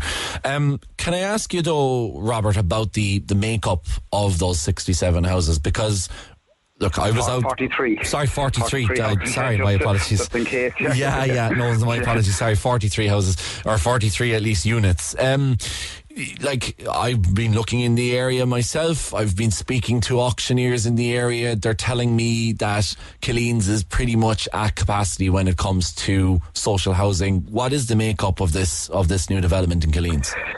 So look, every every scheme now has, um, by law, a twenty percent social element to it. That's you know that's that that is just the nature of um, or that is just planning laws now. It was ten percent, and that changed um, sometime um, last year uh, for new planning. So without fail, twenty percent of of every scheme, no matter where it is, is is is, is social. That is dependent on the amount of houses, the units that are involved, isn't it? Is it over six Right, or oh, over oh, seven? I oh, think. oh, that's right, under Yeah. ten. Yeah, Yeah, you like you can't give one and a half houses. So it, it, yeah, so it, it, it's twenty percent. So um, so anything over ten, yeah, absolutely. Okay. Uh, but in terms of this development, because look, I mean, you're obviously very aware that we had residents of Killeens barricading in the new development down there in terms of the amount of, they say they wanted it more fairly distributed. They say they want more private renters. And look, as somebody who's trying to buy, you're aware, I'm being told by auctioneers that not only am I bidding against other people, but I'm now bidding against the council as well. Um, to be fair, and I, I, I like I have to say, like we, we, we look after a lot of new developments when, when when we have them, and we look after a lot of second-hand houses. The the council in general don't bid against buyers on on second-hand houses. You know, like to be fair, they're not the people that come in and outbid a first-time buyer couple uh, struggling to get on the property ladder. So I, I, I'd have to say we we've never experienced that the council have come along and tried to outbid somebody. Um, they would question you and ask you if there's other bidders there. They would back off it. You know, I suppose they're coming along the route of now trying to buy new houses in new schemes. Um, and I suppose we went through a starvation period of, of no construction, literally from late 2008, 2009, right through to maybe 2018. So we, we've had 10 years of, of minimal uh, construction, and it takes some time from uh, starting a site, getting planning permission, starting a site, to actually handing over a house. Uh, dare I say it, it's almost three years for that process to, to, to happen, and, and sometimes longer if, if you go to Bord Pleanála. We have a huge issue now with um, people objecting to uh, once stuff has gone through, uh, planning has gone through Bord Pleanála, that people are now taking judicial reviews, and, and they're perfectly entitled to do so. But it, it is causing a huge issue. I, you, mentioned there are around about 763 houses within the Blarney area. Recently, o- only recently, Cloghroe and, and, and Blarney, um, we have over 300 houses that were passed by Bord Pleanála um, under SHDs, which is Strategic Housing Development, um, that locals, residents in, in, in, in, from both areas have, have taken judicial reviews, have gone to the courts, and have had these decisions overturned. Yeah. Uh, Uh, but which I is, it's, it's a very difficult for, for from a, from a builder and like the point of view um, and, and providing houses when this happens. So the process is very complicated, and I'm not sure how that's going to.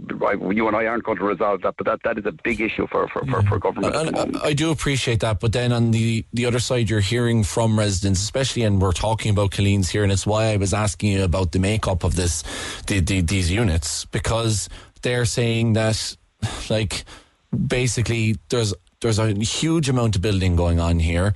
There's none of them are going to private. Uh, there's nobody being able to bid for them. So basically, what we're getting is everybody that's on the council list or on the council housing list is being sent out to Killeens. I, I, that's a kind of a broad statement, I suppose. To be fair, and this isn't my site, there, my side of the site in the, the Sunset Ridge. It, it, it, it's the, the remains of a, a site that was started in, uh, I'm going to say 2006 or 2007. Um, and to be fair to the residents there, we, we've sold we sold those properties new, and we sold, but the, the the remainder of that site was bought by a company. And I suppose you know back in 2017, 18, there was a huge like funding for builders was was very limited, um, and there was a huge demand for social housing. So uh, I think that's where that arrangement came out of. You know, I, I, it's, it's nothing we we were not involved in it, but I, I've, I've been observing what has been going on there. Um, I, I think to be fair to the residents of Killeens, you know, we're living in a, an all-inclusive society now. You, you, we have to have social housing. You know, people like our, are, require housing. So yes, there has to be a mix all over. You know, but so a lot of of Killeens, like I would say, ninety percent of Killeens is is private. So you know, this has just happened to be a new scheme of houses that I think there's twenty odd units in it. Um, that were a deal was done with Cork City Council to purchase those. Do we have a just to get back to that figure in terms of this site at at, at uh, Sunset Ridge? Do we have a figure? Uh, will will any of these uh, units be on the private market, or do we do we know yet what the makeup well, of I, it will be? I, I, we don't know the makeup of it yet, but I, can I can absolutely state categorically that twenty percent of them will be social. You know, eighty percent of them won't be social. Yeah, yeah. Okay. Yeah, you know, like so, like that, that. That's the makeup of it. We haven't, we, you know, we haven't. So, for, like, I, again, we're only the auctioneering firm in, involved with, mm. them, and hopefully, will we will have the sale of them in in, in the future. Um, but you know, it's it's it's very early days yet uh, on that. It'll be probably sometime um, next February, March before you know decisions are made about going to the market because construction w- w- takes quite some time to get up and running um, with services, etc., etc., yes. and you know, and, and, all of that pre-planning stuff that, that, that uh, pre-construction and stuff that has to happen. Uh, look, and as you're saying about services, like, I mean, as, as I say, I've been house hunting in the area, um, so I can testify to this. Um, Councillor, Fine Gael Councillor Damian Boylan's, uh, like Killeens is a, a, place of huge potential. It's great. It's brilliantly situated. Um, you have a gorgeous, like, walk along the lake that takes you into Blarney town itself. Um, it's just outside town. I mean, you're on a, you're on a city bus line. So in terms of an area to live in, it's, it is, it's, it's a superb place to live, isn't it? It's uh, Killeens. It's fantastic. Uh, Kevin, I have to put my hand up. I'm, I'm from Blarney all my life. My dad was a garden Blarney. There, we're, we're in Blarney since uh, 62, 1962, so we know every inch of it. And a lot of my school friends came from Killeen, from the countryside back then. We, we were involved in the in the first few schemes there, Shanna Boher and uh, Liscarra and um, Carrigrua back in the day when that, they were the first new houses really to go into into Killeen in the in the late 2005, 6, 7s. Um, and then there was very little has happened there since Um, so it, it's, it's fantastic. Like it's situated. The 215 bus, it's on the 215 bus route, which is every 30 minutes to from Cloghroe to, to, to Mahon Point. So it's, it's a fantastic um, location. And then Blackpool Shopping Centre is five or six minutes away away from it. Do you know, back in the day, there used to be a very nice shop in, in Killeens and so on. But you know, times have changed, I suppose, with supermarkets and filling stations with big Centra shops attached to them. So you know, smaller locations like that, I find it difficult to just sustain a shop. But, you know, on either side of it, left or right of it, Blarney and, and, and Blackpool are, are all within five, six minutes commute of it. Yeah, absolutely. And look, I suppose, you know, as uh, as an area, it must. I suppose as somebody who is local to the area, you will be no doubt very keen to to develop or, or to, to, sell these units because it, like Sunset Ridge has been you know it's it was obviously as you say such a fantastic hotel in its day but it's such an eyesore in an area, and it, must be kind of a, a it's, it's it's a bit of a it's it's a huge shame really that it's been left to decay. You know, but look, eh, the unfortunate part is the downturn affected so many. There was just no money in the country for, for to, to, to, to maintain or to you know to protect any of these sort of buildings. Eh, you can travel all over Ireland, never mind County Cork. But there are so many of these buildings that just fell into disrepair uh, because of the lack of money um, being pumped into them. And, and, you know, nobody can change that. Now that the country has, uh, you know, they, they, say it's awash with money, but that's that's incorrect to say that.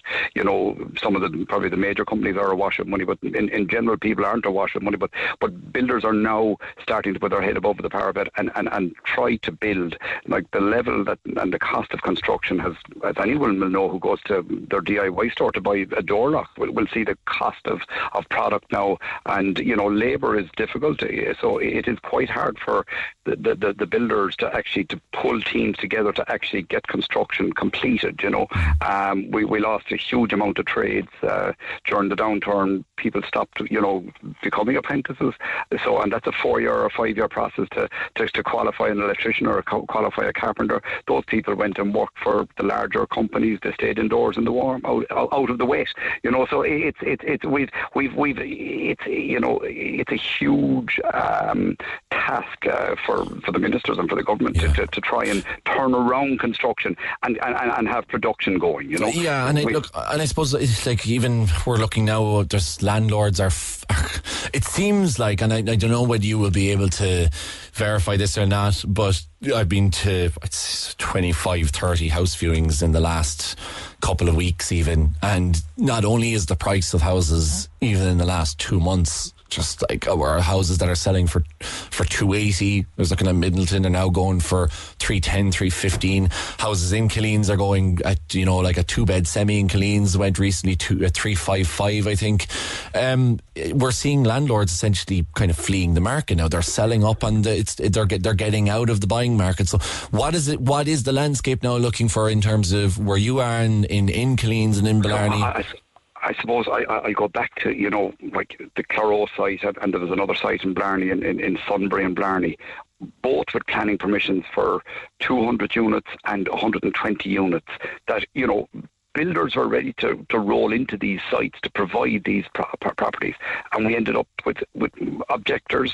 Um, not a whole lot of locals, but a number of locals that just, you know, who live in the area um, and, and, and these went to uh, for a judicial review and overturned the decision. So it means they're back at starting again with their with their application to try and, and get a planning permission. The land is zoned, is serviced. Cork County, Cork City Council, Cork County Council previously would have zoned these lands, and but you know so that that has to be looked at to try and speed up production. You, you know, okay, that, can that, I ask you, yeah. Robert? Sorry, just and just on a very, I suppose people are seeing uh, look, I'm going to use Carrigaline as an example, I don't want to uh, you know, I don't want to stick the boot in Carrigaline or, or anything, but what people are seeing is they're seeing brand new massive housing developments going in and they're seeing very little services provided. So what they're seeing is these huge amount of population arriving, very little to cater for them, and that ends up that ends up leading to, to antisocial behaviour because you have kids who are hanging around who have nothing to do, they have nothing provided for them. I mean, is there not an onus, I suppose, when we talk about development and certainly when it comes to the big housing development to make sure that that you know, all because a, a, lot of those local residents' concerns aren't necessarily with I don't want a house. Well, some of it maybe I don't want a house in my back garden, but a lot of it comes down to like it's going to put a huge amount of pressure on services that are already creaking. So is is you know is that not a kind of a, a should there not be a question there about how many services do we need to have in place before we bring in up housing as opposed to just parachuting you know hundreds of housing schemes and saying well it's great we've all these units in this area but then not having really any services for those people when they arrive. No, if uh, absolutely, they have to run in tandem. But I, I suppose you know, without the people you can't have the services, and without the services, you can't have the people. So they have to come together. You know, we, we, you can't provide a school for a thousand people if you haven't a thousand children to go into it. So you know, you, it's it's I won't say it's a chicken and egg situation which comes first, but you need the money, you need the people living in the area to spend the money in the area for the services to grow, you know, and, and to stop, you know, we say you go to smaller villages when there's when there's lesser people living in them, you know, you see rural shops closing, rural pubs closing, post offices closing because they don't have enough of income, money coming over the counter to sustain these. So you have to have the people first for the services to, to follow, but they should follow very shortly afterwards just for example, that little Killeens development, that's only a small development of 43 units. There is a, a small commercial element to it, not a big commercial element, because it would, it's not sustainable to have a hairdresser's, a barber's, a shop, uh, you know, and, and, other bits and mm. pieces in there. It, it just because you, you want the throughput of customers for it, but a chemist shop is is, is, is part of is, is what, what, they're talking about, and, and a possible medical facility. Um, if, if that will work there as such. Yeah, you would you would hope. I mean, I'd say Killeens isn't that far away from having at least a small shop in there to, to cater for the people because it has grown significantly in terms of its population in the last in the last ten to fifteen it, years. It has, but Kevin, I, am going to say we, we're involved in another scheme in an area where um, you know, and there was probably. 200, maybe 250 houses within there over the last 10 years. And, and the shop that was there was I, I'm going to say, and this is probably without speaking out, out of school, donated uh, to the community to run it as a shop. No rent, no anything.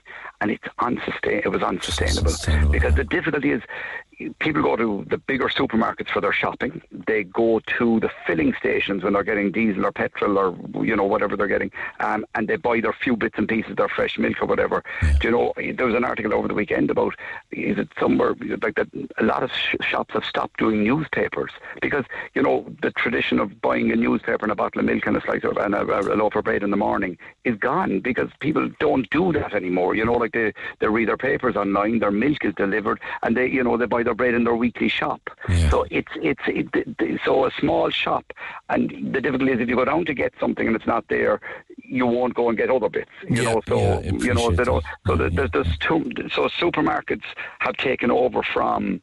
And Lidl's and Aldi's and Super Values and everything else, uh, you know, even like the small Maces, like they, they have everything when you go there. Yeah. So a, a small shop is, is, is difficult, you know, for, for, for to survive in these locations. And as much as we'd love to have one that I can pop down for a bottle of milk if I forget it at five o'clock or seven o'clock at night, it's not there. That's why the filling stations are open twenty four hours a day now, nearly, you know, to, to do this sort of yeah, thing. and, and just just finally, Robert, before I leave you go, like we were speaking to, I suppose, a counterpart of yours, Shane Finn from DNG Creed and Finn O'Connor down in Douglas, and Yes. they have a development on Waterfall. He was saying Ah, that people were, yeah. yeah, and they were sleeping in their cars, like to get it. I mean, is that where we're at now when it comes to first time buyers? You know, and I'd say to be fair to, to, to the developers there and, and to um, Shane and, and, and his company, you know, that that wasn't by any intention. No one wants that high I, we'd love to have houses for everybody that rings us. You know, like eh, that we would we would love to be able to say, yeah, we have a house in that development for we have a house in that development for. But there's been such a lack of housing over the last ten years or twelve years oh, because of the downturn that you know construction just wasn't feasible as such. Um, and now that it's it's, it's only drip feeding onto the market because it's only able to get you know like from from start to finish is a three year process. We've really only started this process probably in eighteen or nineteen, you know, and then we had a bit But of but COVID, but in so- terms of people who are who are buying now, like, are, are- would your advice be? Second hand, would your advice be hold out for a new development? Like where, because people are finding that the, the clock is ticking and the prices are only going in one uh, direction. Yeah, so the clock is ticking definitely. Like in that, you know, um, from that there isn't enough of houses. To go. Our population has increased. You know, we're we're we're, we're gone well over five million, heading for six million. Like, and we can't. So the actual construction of houses and provision, there is only still only a, a certain amount of houses in the country second hand, and we find that people are not, you know, and it's it's more so in the bigger areas like Cork and Limerick and Dublin and Galway that people don't want to move out of those areas; they want to, to move into those areas. So you have more competition for the properties that are there. Is is, is the difficulty? You, you know, like it's there isn't that many houses for sale in any one area at any one time because people are not moving from them. We see a lot of people put on extensions, converting attics, etc., because they're happy with their schools, they're happy with their bus routes, they're happy with everything else. So why would they move? That's that, that's the biggest issue. Yeah. Robert Harkin of uh, Harkin Associates in Blarney. Um, Robert, thanks so much for joining us on the phone. Not at all. Thank you, Kevin. Cheers. Call the Neil Prendeville Show now. 0818 104 106. Red FM. Indeed, it is the Neil Prendeville Show. You can text us 0868 104 106 as you heard, or you can phone us 0818 104 106, or indeed email us at neil at redfm.ie. If you're at work and you don't want to get caught on the phone, that's a great way of getting in touch with us. Um, just want to remind you again, we have a great competition today and all this week, courtesy of our friends on at uh, Cork on a Fork. Um, as I said, we're a real foodie country here, uh, foodie city, and they will see the city transformed into one big food festival for the week.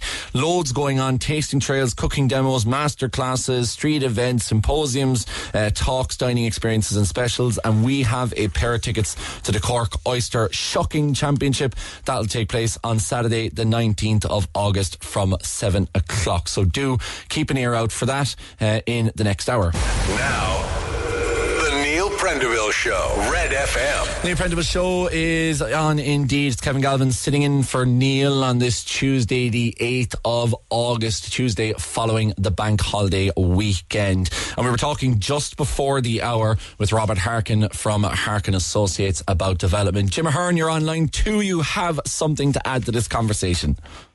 Kevin, how are you, boy? Very good. Just the thing there, on one of the comments that Robert made there, you know, about the minister having an interest in apprentices in the city. We're back to it again. I suppose we seem to be talking about it for years and it's going nowhere. Um, I see a problem there with the big builders now, like the likes of PJs and all those other big builders, even the likes of BAM there. They're not apprentice friendly or they don't have apprentices. They don't have to because they become they've just become big businesses turning over and becoming developers, so they don't have any requirements. They're just hiring subcontractors. So our apprentice um, group is falling apart because of it, you know? Yeah, we're, we look, we've been hearing over the last couple of months, I'm sure you're well aware, Mother's Day saying that my son, he wanted to go into the trade. I mean, it, first of all, everybody is essentially being told, go to college. That's the only way to make a living for yourself because we're trying to force everybody into pharmaceuticals and into IT and that sector. That's certainly what yeah. I was told when I was growing up. But then if you do have a real passion for the trade and you want to get into it, then you're being told, sorry, there's nowhere for you to go. Well, and, and especially now, would say July and August are the big uh, two months in our industry that apprentices start. You know, they're just out of school, the results are coming up, and by September they should be actually put in somewhere, but it's not there them. Um, and we've had minister and minister and government and government trying to deal with this, and they just fail. Um, what one solution I'll give it you, and you can try challenge any minister on this, is that uh, we need to take at least one percent levy on all construction off the big builders, the likes of PJ Hercules, Sisks, BAM, um, DSB, the whole lot, all these big employers, right? And that one percent should be filtered directly into apprentices. Um, it, it, all of a sudden now you have money in the pot and you'll see there'll be a huge interest now in taking apprentices. But it's not just money though, Jim, is it? It's opportunity really is the thing here. It's money as well. Like if you've got, um, we'll say we'll even come down to the lower sections here. If you've got, you know, the guys you see there, the carpenters doing roofs, and they could do with a young fella with them. It takes a lot from an employer to take on a young fella and, and you know, to, to train them up. Um, and that's on the back of the builders or the small, the small builders. Then it needs to be funded better. Mm. Uh, why should the big builders take all the profits? We'd say the likes of BAM, and you, you, you you look at BAM's profits now, which is in the billions now above in Dublin. How many apprentices has BAM taken on in that project? Well, and look, I suppose the question is how much control did the government have over BAM? Eh, full stop. When we talk about we talk about the National Children's well, Hospital, if you want to go there, you know you're talking about something spiraling out of control, and the government having absolutely no control over the contractor that they've employed. Yeah, but we're not going. We're not going on what BAM is doing. That's a government problem. That they're making all the money because the government aren't capable of watching them. Yeah, that's that's a whole separate issue. We could talk about that all day.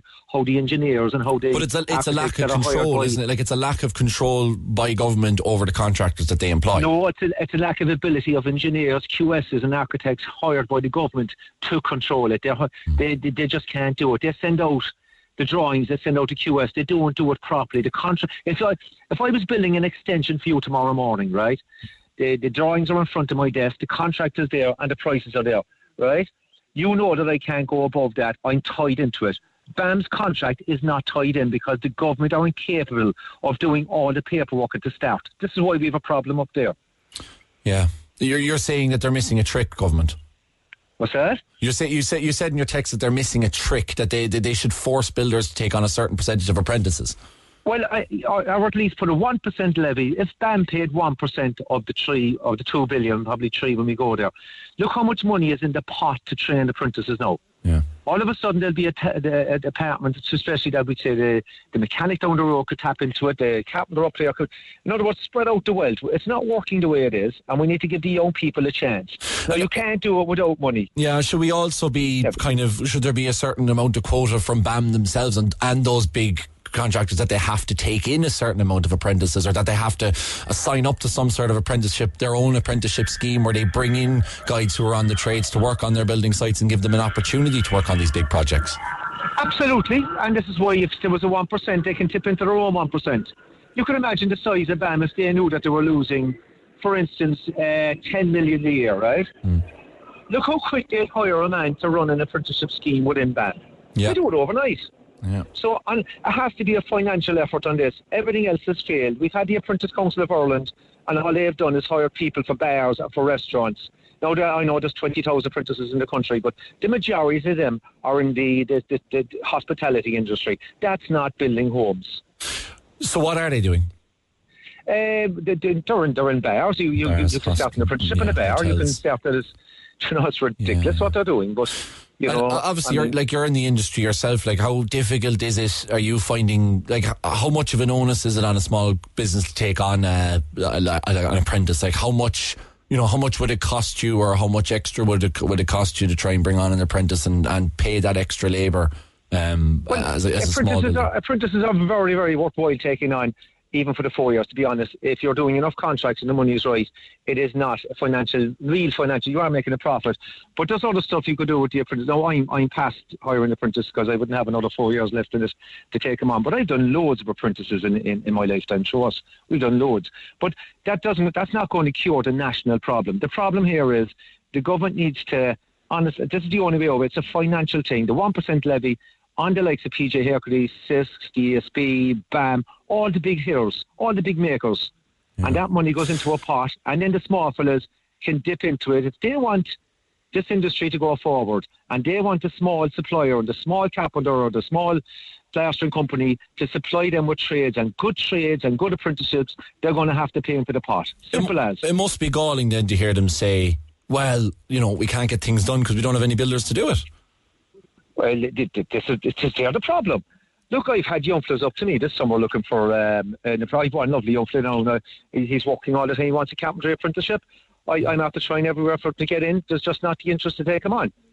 You know, is there And he's still- a good is- young fella, 18. Anybody that wants him, give me a shout there. I'll pass on his details. And Good is there is is there any um, absolutely yeah absolutely is there still a, is there still an appetite do you think though because what, what I'm what I've found in certainly like I'm coming from the generation that grew up in the 90s where we had that big influx of you know those pharmaceuticals and those IT crowds and we were told basically like go to college get your degree get a master's and get out into the workforce are you finding there isn't the same appetite for the trades as there was maybe 20 25 years ago when people saw it as a very lucrative business Um, no, I, I, I find a lot of young fellas are asking for trades. And at 18, look, they can I, you know, can you imagine sitting down, you can be a mason, plaster, carpenter, mechanic, and you ask those four, you probably only hear the last one, and that's what you're going to end up in. So you, you, you're going to get good in no matter what you do. It's not as if you wanted to be a mechanic, you'll actually train up and you'll be good. But what I do hear is that people that have, have gone to college and I know um, in, in, in factories and stuff like that, and their wages is limited, you know, they're under 40,000 or 45,000,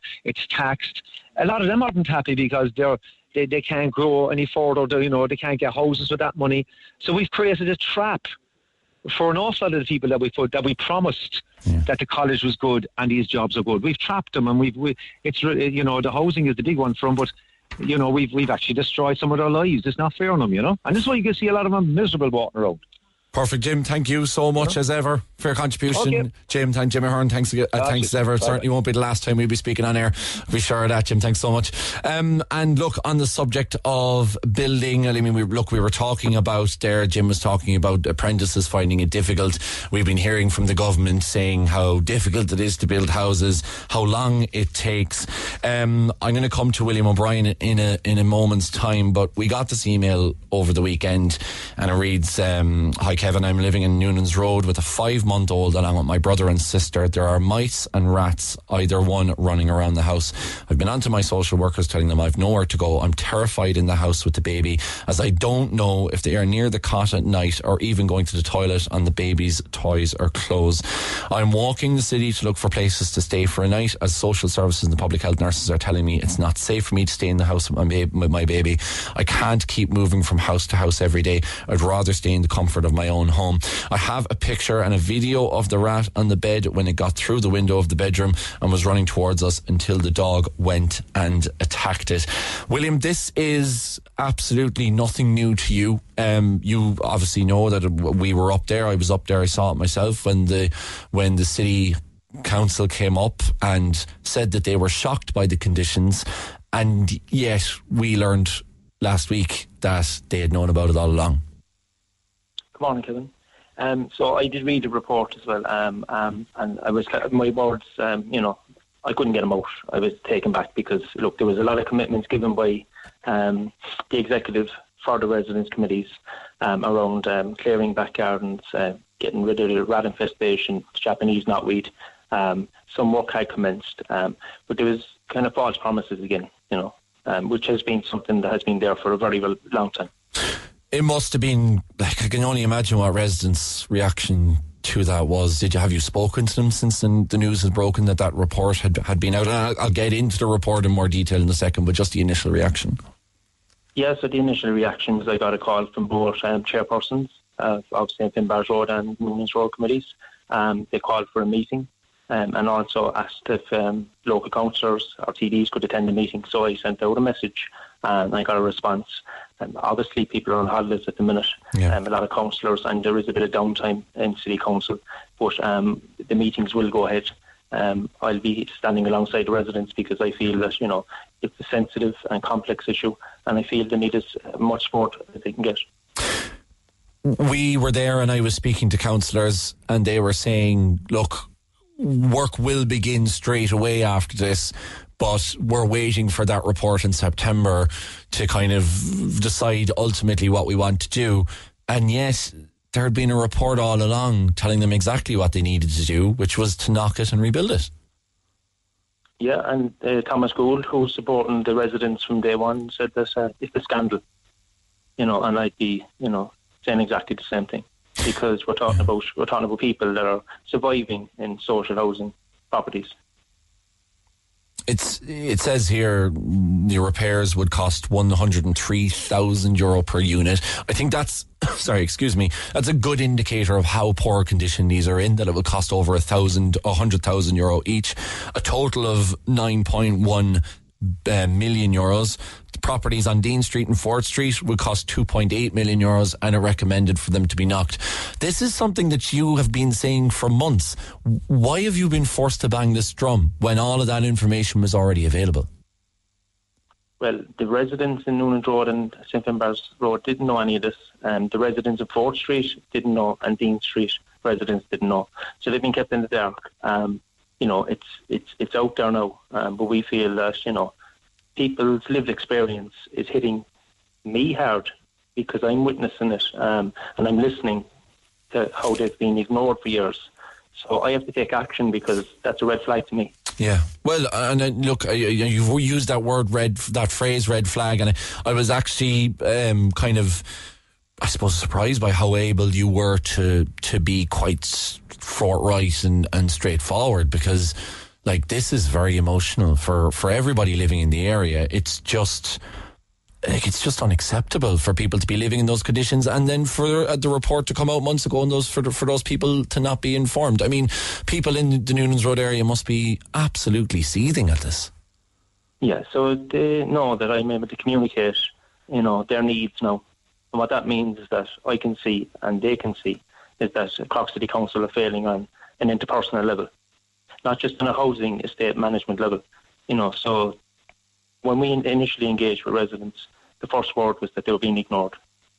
And that has been from estate to estate to estate, and more recently on Fort Street. And they're looking for their report. They have got no report. And I, I found that the, the Fort Street residence complex there was the first complex that was actually built. You know, so they've been the last to hear about all these reports. You know? And, uh, but th- but that is, I mean, it's- it just it would make you so angry though. Like it really would. That like I was there, and and to be fair, some of the reactions I think from those in the executive and those in the council were genuine. I do think that maybe even reports they might put down on a piece of paper, but until you actually go and see it firsthand, you actually don't know how how bad it is. And when I saw it myself, only then did I realise you know, like because you, you can see the pictures and we put pictures up on our social media, but in, like uh, I can't remember now ex- exactly the woman's name. You'll have to correct me on it. She was on it. She was on the bottom, the the bottom floor apartment. Um, her her her, wa- her there was essentially like I think she had a, a couch that she hadn't been re- replaced. I think her name might have been Christine. Am I right in saying that? But when you came into the apartment, you could you could smell you you could smell the damp coming out of the walls. The thing that people, council tenants in 2023 in Cork are living under what are essentially slum conditions. And that was known, and those residents weren't told. It, it really does open up questions about what else do is known and, and hasn't been disclosed. Exactly, and it's only you know because of the support of the local Echo, um, your, your team, Neil Prendeville, and also the support that's in the background for all the residents. You know, so we don't see tenants, we see residents. So, you know, there's a lot of people supporting everyone in the background because they've done a lot of work. Local councillors have come in for other wards into Noonan's Road down through the years, made representations. A lot of stuff by independent councillors that was just handed to the executive and not followed up on. So there's just been, as Thomas Gould mentioned, it's a scandal because accidents don't just happen, they're caused. And there's a lot of hurt here in our community. Yeah, I mean, we, spoke to Eileen, who was a, a really, really impassioned woman, and look, a brilliant car character as well. And like she was talking about some of the stuff falling off the chimneys. And I know this is stuff that people have heard before, and I know that, but like, you have to put yourself in the shoes of people who are saying, right, my, my, you know, we had a woman there who's like, my daughter was you know, I found her on the couch at half six in the morning because there were rats running around her room. We have an email here from this woman. I'm walking the city to look for places to stay at night because social services are telling me it's not fit to live in. I mean, like, now are we still going to be like what what is what is the outcome here? Are we still awaiting that september report to confirm what we already know from a previous report? Are we just going to start using this the, the report now that has been unearthed? Was there ever a september report to begin with or are they were they just ever going to work off the report that they had already signed sealed and delivered? I'd say that on a local electoral level that these councillors um, have only found out about this as well because there's so much, you know, Cork City Council have a big remit. But I do feel that, you know, there's something that's after being exposed there to me and it's nothing to do really with the report because that's structural. Yeah. I'm talking about on an interpersonal level where people can engage with their landlord to highlight their issues. And this is going back for years. So I'm I'm after witnessing something and that I'm shocked about. Yeah. That people can communicate their needs to the landlord. So if it was a private landlord in the morning, the local authority govern the private sector, and there would be a fine if a, a, private landlord doesn't repair a chimney, doesn't get rid of rat infestation. You know, so we need equality for all housing tenants. Yeah. Uh, for those residents in Noonan's Road, I mean, we've been speaking about the need to knock the building. Is this something that we're going to see? Do you think? Do you, do you, is your sense that there is the the political will. And to be fair to Donal O'Keefe, particularly in the Echo, he has done superb work on him. And I, and I want to, because look, we, we obviously have covered it, but really it was Donal started the fire here. And like, do you really get a sense that residents will be looked after? Or is this just something that we're going to be hearing lip service about for the next, God knows how long? I suppose the, the, time of year that it is with the summer, um, you know, the council shut down for a couple of months. Um, you know, that has kind of put a stalled a little bit. There has been a walkabout. There has been promises. There has been commitments. But when the residents feel, you know, that there's no trust there, I think that's what it is, Kevin. There's no trust there for years. Mm. So they're just, you know, they're not taking anything for granted at the minute, and that's why they want to engage, keep their committee meetings going, have the, you know, the support of local TDs and councillors uh, who have been there from the start. Um, so they have that as well. But it's just, I suppose, if you don't trust somebody, where do you stand? So that's that's that's where I'm looking in on this, um, because I'm listening to the residents. Yeah.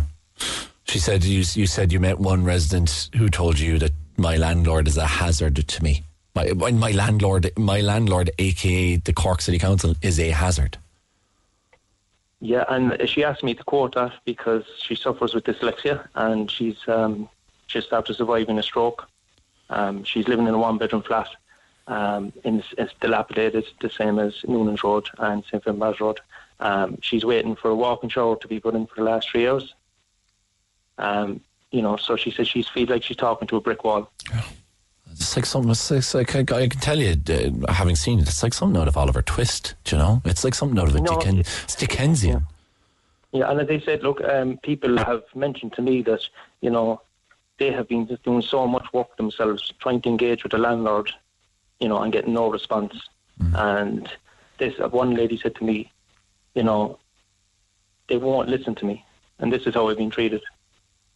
Yeah, forgotten. Well, they're not forgotten, I suppose. It you know, the support is from the public. Um, we feel that the Noonan's Road campaign is, you know, still strong, um, still moving forward, and to support other residents in the local area. Because uh, I met a lovely Egyptian family in Fort Street who've got loans to, you know, remodel the property and never been reimbursed because the chimney is still leaking. You know, so you know, there's a lot of failures, um, and what we need to see is, is action. because uh, Cork City, Cork City comes the responsibilities the same as private landlords. Yeah, absolutely. Look, uh, keep fighting the good fight, William. Thanks so much for uh, for getting back in touch with us, and do stay in touch uh, with any developments in the Noonans Road. William O'Brien, community activist uh, with the Noonans Road and Fort Street uh, community groups. Talk to Neil Prendeville now. 0818 104 106. Cork's Red FM. Kevin Galvin uh, stepping in for Neil Prendeville on this Tuesday, the 8th of August 2023. I hope it's a good one wherever you are around Cork City, County, or indeed across the world listening in on redfm.ie. Remember, as I said, the uh, text number is 086 8104 106. You can WhatsApp us as well if you are international. And the phone line is 0818 104 106. You can also email neil at redfm.ie. Some people have already been in touch regarding text, particularly um, that incredible video, frightening video um, over the weekend of that Mercedes Benz driving down the N40 ring road, or the link, what the, the link as colloquially known, even though I know the South Link is the road going in towards the, the but anyway, you know what I mean. The N40 um, going down the wrong way. Uh, somebody says regarding motorways, why can't barriers be put on slip roads which won't lift up if you're going the wrong way and only open when you're going the correct way? That has always puzzled me. It's a good, good point. Could somebody drive through a barrier? I suppose it depends. I have certainly hit a toll barrier in the past and they just bend out of your way. So I suppose it depends on how solid the thing is. They used to have up those spikes at McDonald's on the Commons Road. I'm not sure why. They were up there a few years ago. British Army checkpoints at the border with Northern Ireland had them too. Uh, thanks to our team here Neil Prendeville's show, uh, Claire O'Connor and uh, Seamus Whelan, and of course uh, Breda Forrest in the background giving us this updated information. They said the spikes allowed cars a shortcut from the neighbouring petrol station into McDonald's, but not the other way around. The shortcut has now been since closed. So it's basically just to stop people acting a maggot and, and cutting through. Uh, somebody says, lovely to hear you on the radio, Kevin. Thank you very much. Doing a great job. Thank you very much. Uh, I met somebody coming down the slip road from Mahon Point, but when he saw me, he realised he was going the wrong way and did a U-turn. I wasn't speeding anyway. He must have just made a mistake. That's for Marie in Clon. Thanks, uh, Marie. A regular listen to ourselves. Um, yeah, um, I, this is the thing. This is what struck me about that video that people were flashing and beeping, and he was just, or he or she, could want to misgender the person in the car, but definitely they were driving in the wrong direction and uh, like did either were completely oblivious to it, didn't care. We we don't know um, until we, we find out more, but that, that certainly was the situation. The South Link is not a motorway; it's a dual carriageway. Indeed, it is um, correct, but um, still a dual carriageway where you can go up to 100 kilometres an hour, and frequently people go above that. I can tell you from experience in driving in that road. So not that far off a motorway, and I'm sure if you meet somebody coming in the opposite direction, you're not going to pontificate about the differences between the two. But I do understand your text. It's fair play. Um, somebody said I was on the North Ring Road when the car nearly killed us by driving through the traffic lights. I take it that's the traffic lights by the Dunnes in Ballyvolane. That's a, that's always a disaster. There's actually, I reckon, there's an issue with those lights because there's always a delay on the side going down the hill as if they're going towards Blackpool. So that turn for going right, it goes green, and then nobody moves, and the person going right, going into town, thinks that the person is leaving them go, but it's actually because their lights are delayed, and it's all a bit of a mess. Um, but yeah, he said he drove in and out the wrong side of the road. As he hit the step, I jumped out and stopped him from driving further. But to my surprise, the elderly man had had a stroke. I felt so guilty, and I roared and was quite angry, but I quickly got him help. The poor man.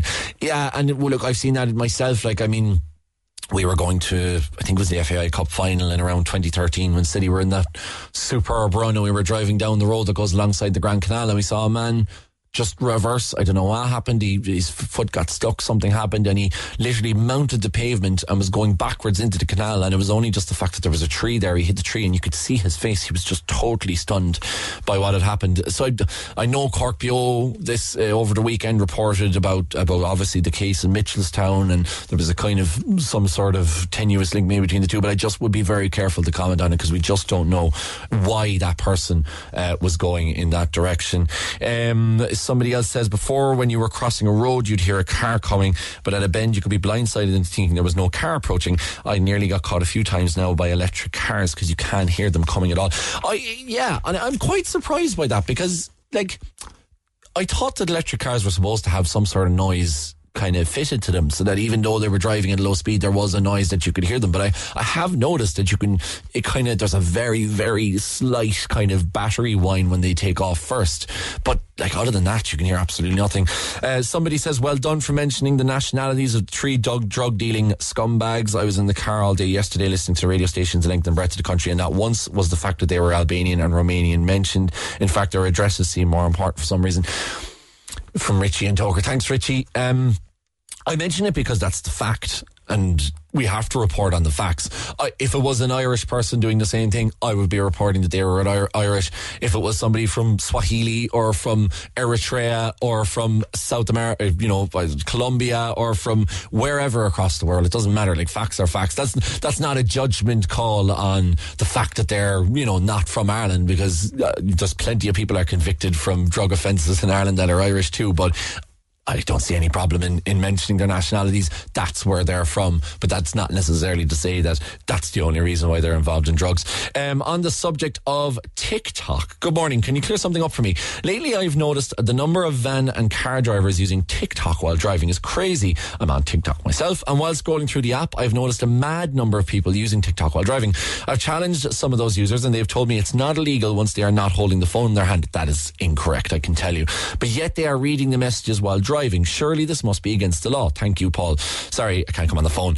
I'm not. I'm at work, but I'm not driving. Thanks. Glad to hear that you're you're you're not driving um, while you're on the phone. Yeah, I I I look. I think if your phone is a distraction, you have probable cause to think that you're dangerous driving. I'm not exactly sure under which subsection of the traffic offences using a phone while driving would fall under, but I suspect if you're so distracted by a TikTok that you're a danger to others on the road, that could be deemed as being uh, dangerous driving. Um, distracted driving is extremely dangerous don't use your phone. And and actually, on that point, one of the things I think that people kind of fall into a trap is that they have the phone on the dashboard and they can see the phone in front of them, but like. You're still being distracted by it. Just because you're not picking it up on your hand doesn't mean you're not being distracted by it. So just, just put it away better off to have somewhere in the car where you can put it away, put it face down so you can't see if you have any messages. And if you need to pull in, take a call. Don't do it on a motorway but do it other than that.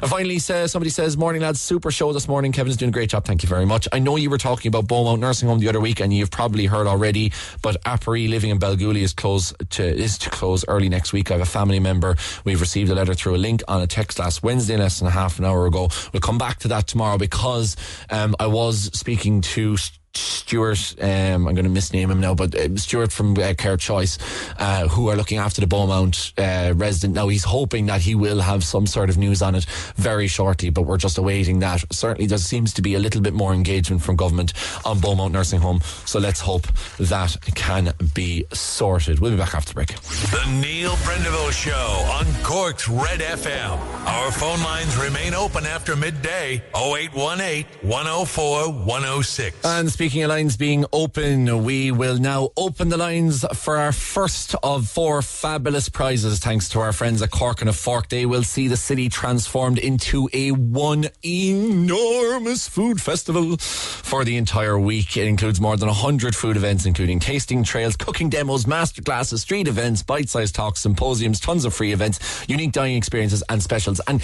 you know what? When you go to cities, you see all over, you see food tours of, you know, I went to Delhi, you do food tours tours of Delhi and food tours of Buenos Aires and food tours of Paris. So why not um, do similar uh, in Cork? So uh, we're going to make it easier for you today. We're just going to open up the lines. We're going to take caller number nine, who will be in with the chance of winning a pair of tickets to the Cork Oyster Shucking Championship. That's on Saturday, the 19th of August from 7 o'clock. The Metropole will host a magical evening of mollusk related food, fun, and frolic. mollusk related. I, just have this idea of somebody waving you in in a big um, co- or like in a big oyster costume. Welcome to the Mollusk Festival. Um, open to all. Masterclasses will also be available for amateurs early in the day from two-time Guinness World Record oyster shucker Paddy McMurray from Toronto, Canada. Is that like by amount of oysters shucked or how fast you can do it? Or it seems strange. He will judge the competition on the night. Uh, Iron Stomach, I imagine. Um, the event will include a sparkling oyster reception, evenings entertainment, selection of finest seafood light bites and canapes, and a complimentary drink. So the lines are now open for that. Uh, caller number nine will be with a chance of winning, but uh, we will have plenty for the rest of the week. We have two tickets to the opening night street fe- um, street feast. That's a fla- flavour of Princes Street. Two tickets to the Cork on a Fork tasting trail, which is uh, something I'd absolutely love to do. Um, and two tickets to sailing, shucking, and shanties. Um, so yeah, that that, it, it seems like they've tried to throw me in the deep end here my first day, just trying to get me to say something wrong. Um, but we will have all three of those. But I'm looking for your best summer stories. We're going to have a bit of crack with this now over the week. Um, it's a bit glum at the moment. The weather isn't great, so I want to hear your best summer stories. Want to hear you having laughs. So the funnier, the more crazy, the better.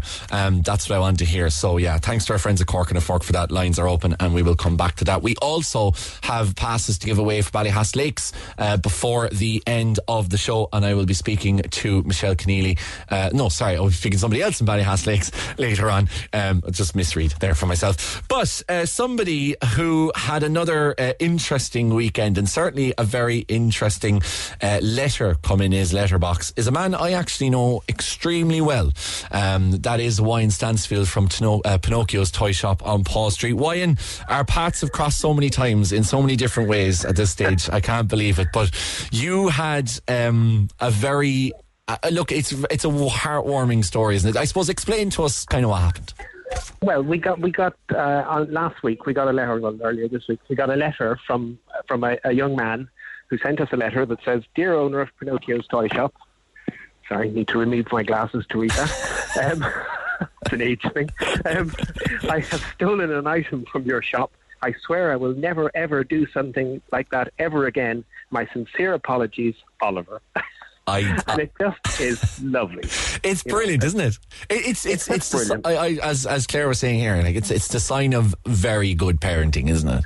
Yes, yeah. I think that's that's the most important thing about it. It's a sign of good parenting. He did something. He made a mistake. You need to own up to it. He did. Yeah. Uh, you know, I mean, and it does happen. Like we we do get it. You know, frequently little boys or little girls put something in their pockets, but not intentionally. Just kind of, you know, they're holding it in their hand, or I mean, adults do it as well. To be fair, so um, yeah, but you know, That's- it's an easy thing to do. You know, Well, walking around uh, a bookshop with a book under your arm and then walking through the door, going, "Oh my God, how did that get there?" That's true. So That's you true. know, um, people do get patted down occasionally on the way out the door by their parents. So it, it's it's a it's a common enough thing, and mostly it's red-faced parents returning around the door, going, "I'm so sorry." You know, little Johnny took this, but this was just lovely. I mean, it's just you know, writing the letter. I mean, we replied to, we sent a letter back to him saying, you know, how delighted we are, and it takes a it takes a big man to apologise for something, and that we hope you you're more than welcome to come back anytime.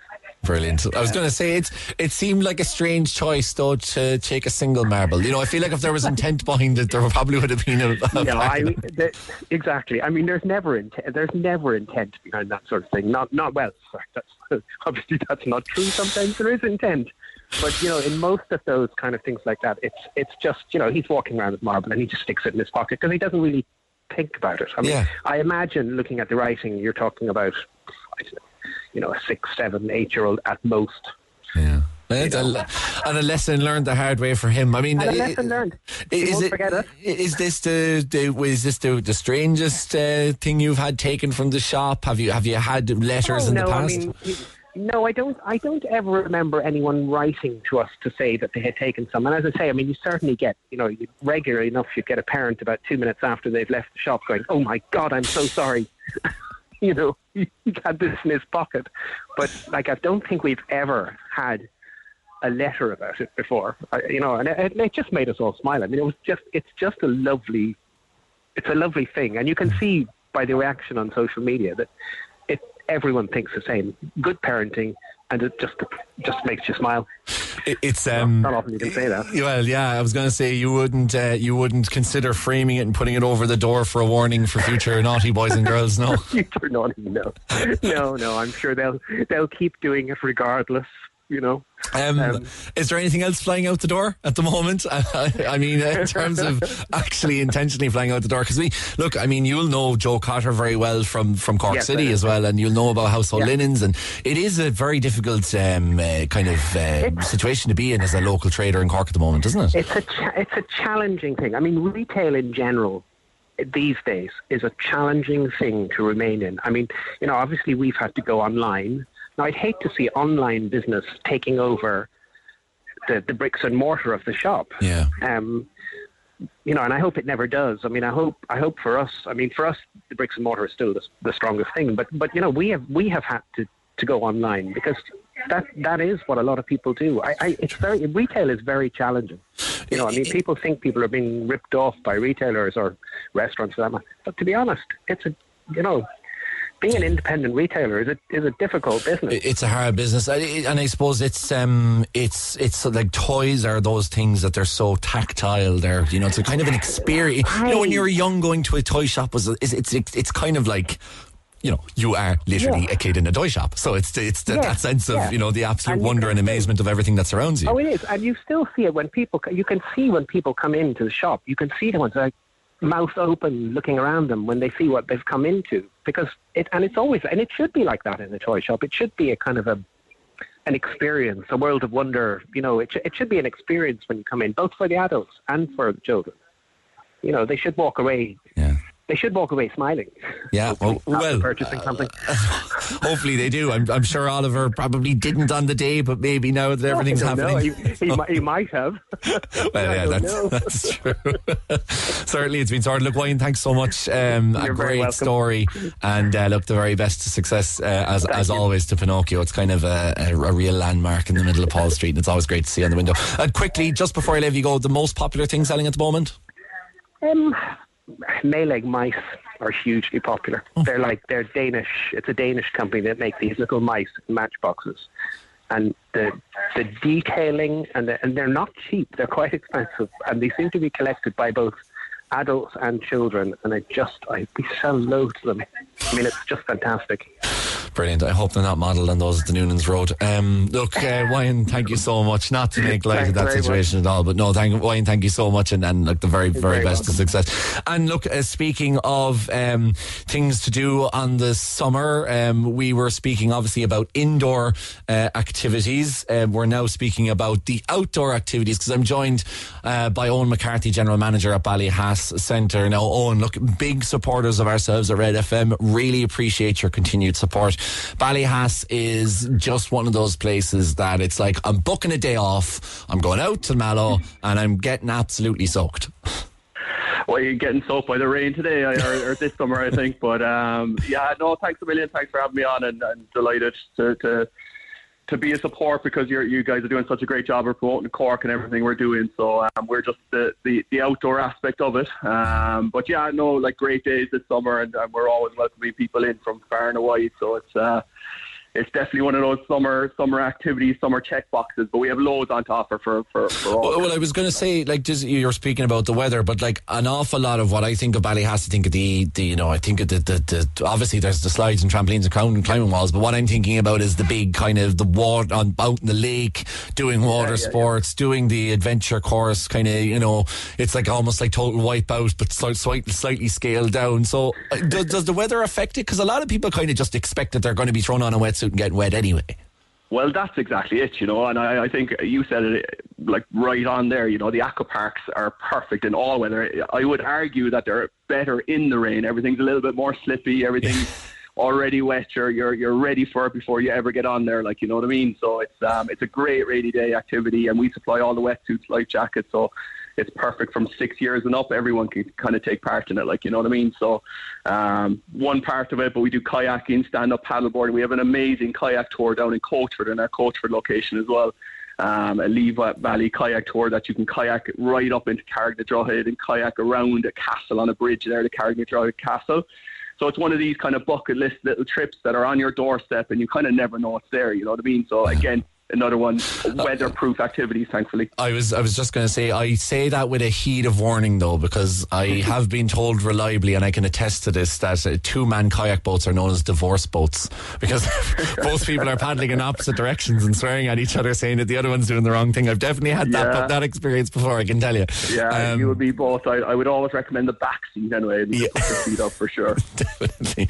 Look, uh, Owen, thanks so much. I wish I had longer um, with you, but uh, but look, it, it is fantastic fantastic with Ballyhass. There's so much, as I said, there's like there's axe throwing, there's saunas and kayak, as you say, you mentioned the kayaking already. So and, and kayaking is one of those things that like it just gives you such a brilliant sense of freedom out the boat. You're totally chill. Um, if they, how, how are you kind of looking now as we get towards like you, the, the last month? You're you're are you under pressure a little bit to try and get people through before the, the summer holidays finish, or do you think that uh, Like, we'll be still uh, ticking over when we get to September? Yeah, well, I, I think we're still ticking over. You know, we're, we're still in the height of our summer camps. We have a great one day summer camp product called our One Day Warriors, which is kind of one of those ones that's fully supervised from 10 to 3. You get a land, water, and height activity. And it's one of those ones that's great for the back to school. You've got all the plans done, but you can fit them in on any given day where it runs Tuesday, Wednesday, Thursday. So that's one thing that's, that, that's highly recommended. That's kind of for 8 to 16 year olds. But we have new accommodation on our uh, Mallow side of Bunkhouse Village. Um, and that's been a real roaring success, brand new for this year. But we're, we're, we're pitching it as family adventure camping, so you still have to bring your, your, your gear, but you can get really affordable adventure accommodation here, and it, it's ideal for kind of a, a last minute break before you go back to school and that kind of stuff. So we're trying to, in the environment that it is, it's we're trying to target an affordable accommodation for once, combine it with our outdoor experiences. And I think there's a great opportunity there for, for people to get that break just before they go back to back to school, and and that goes right into September and October as well. The outdoors doesn't close at any point during the year, you know. Brilliant. And as you say, those uh, bunkhouses, we are giving away three family passes for the Aqua Park and a two night stay for four people in one of your brand new bunkhouses. And if you want to book it yourself, you can go to www.ballyhass.ie. Owen, thanks so much for joining us and very best success to yourselves, of course, uh, going forward. So I'm going to open the lines for that, and we should have a winner on the other side of this break. Get it off your chest. Call Neil Prendeville now on 0818 104 106 Red FM. Okay, that's my lot today. Thanks to our team here, Claire O'Connor, Seamus Whelan and Breda Forrest for putting together the show today for me. Michelle Keneally was our winner of the Oyster Shucking Championship uh, tickets, so enjoy that. And just a final note to see, just looking at the pictures of Sinead O'Connor's funeral, just so so sad um, to see her body carried through on a, a little VW camper van, a, a, fi- a fitting fitting way for her to go. For more Red FM podcasts, go to redfm.ie forward slash podcasts.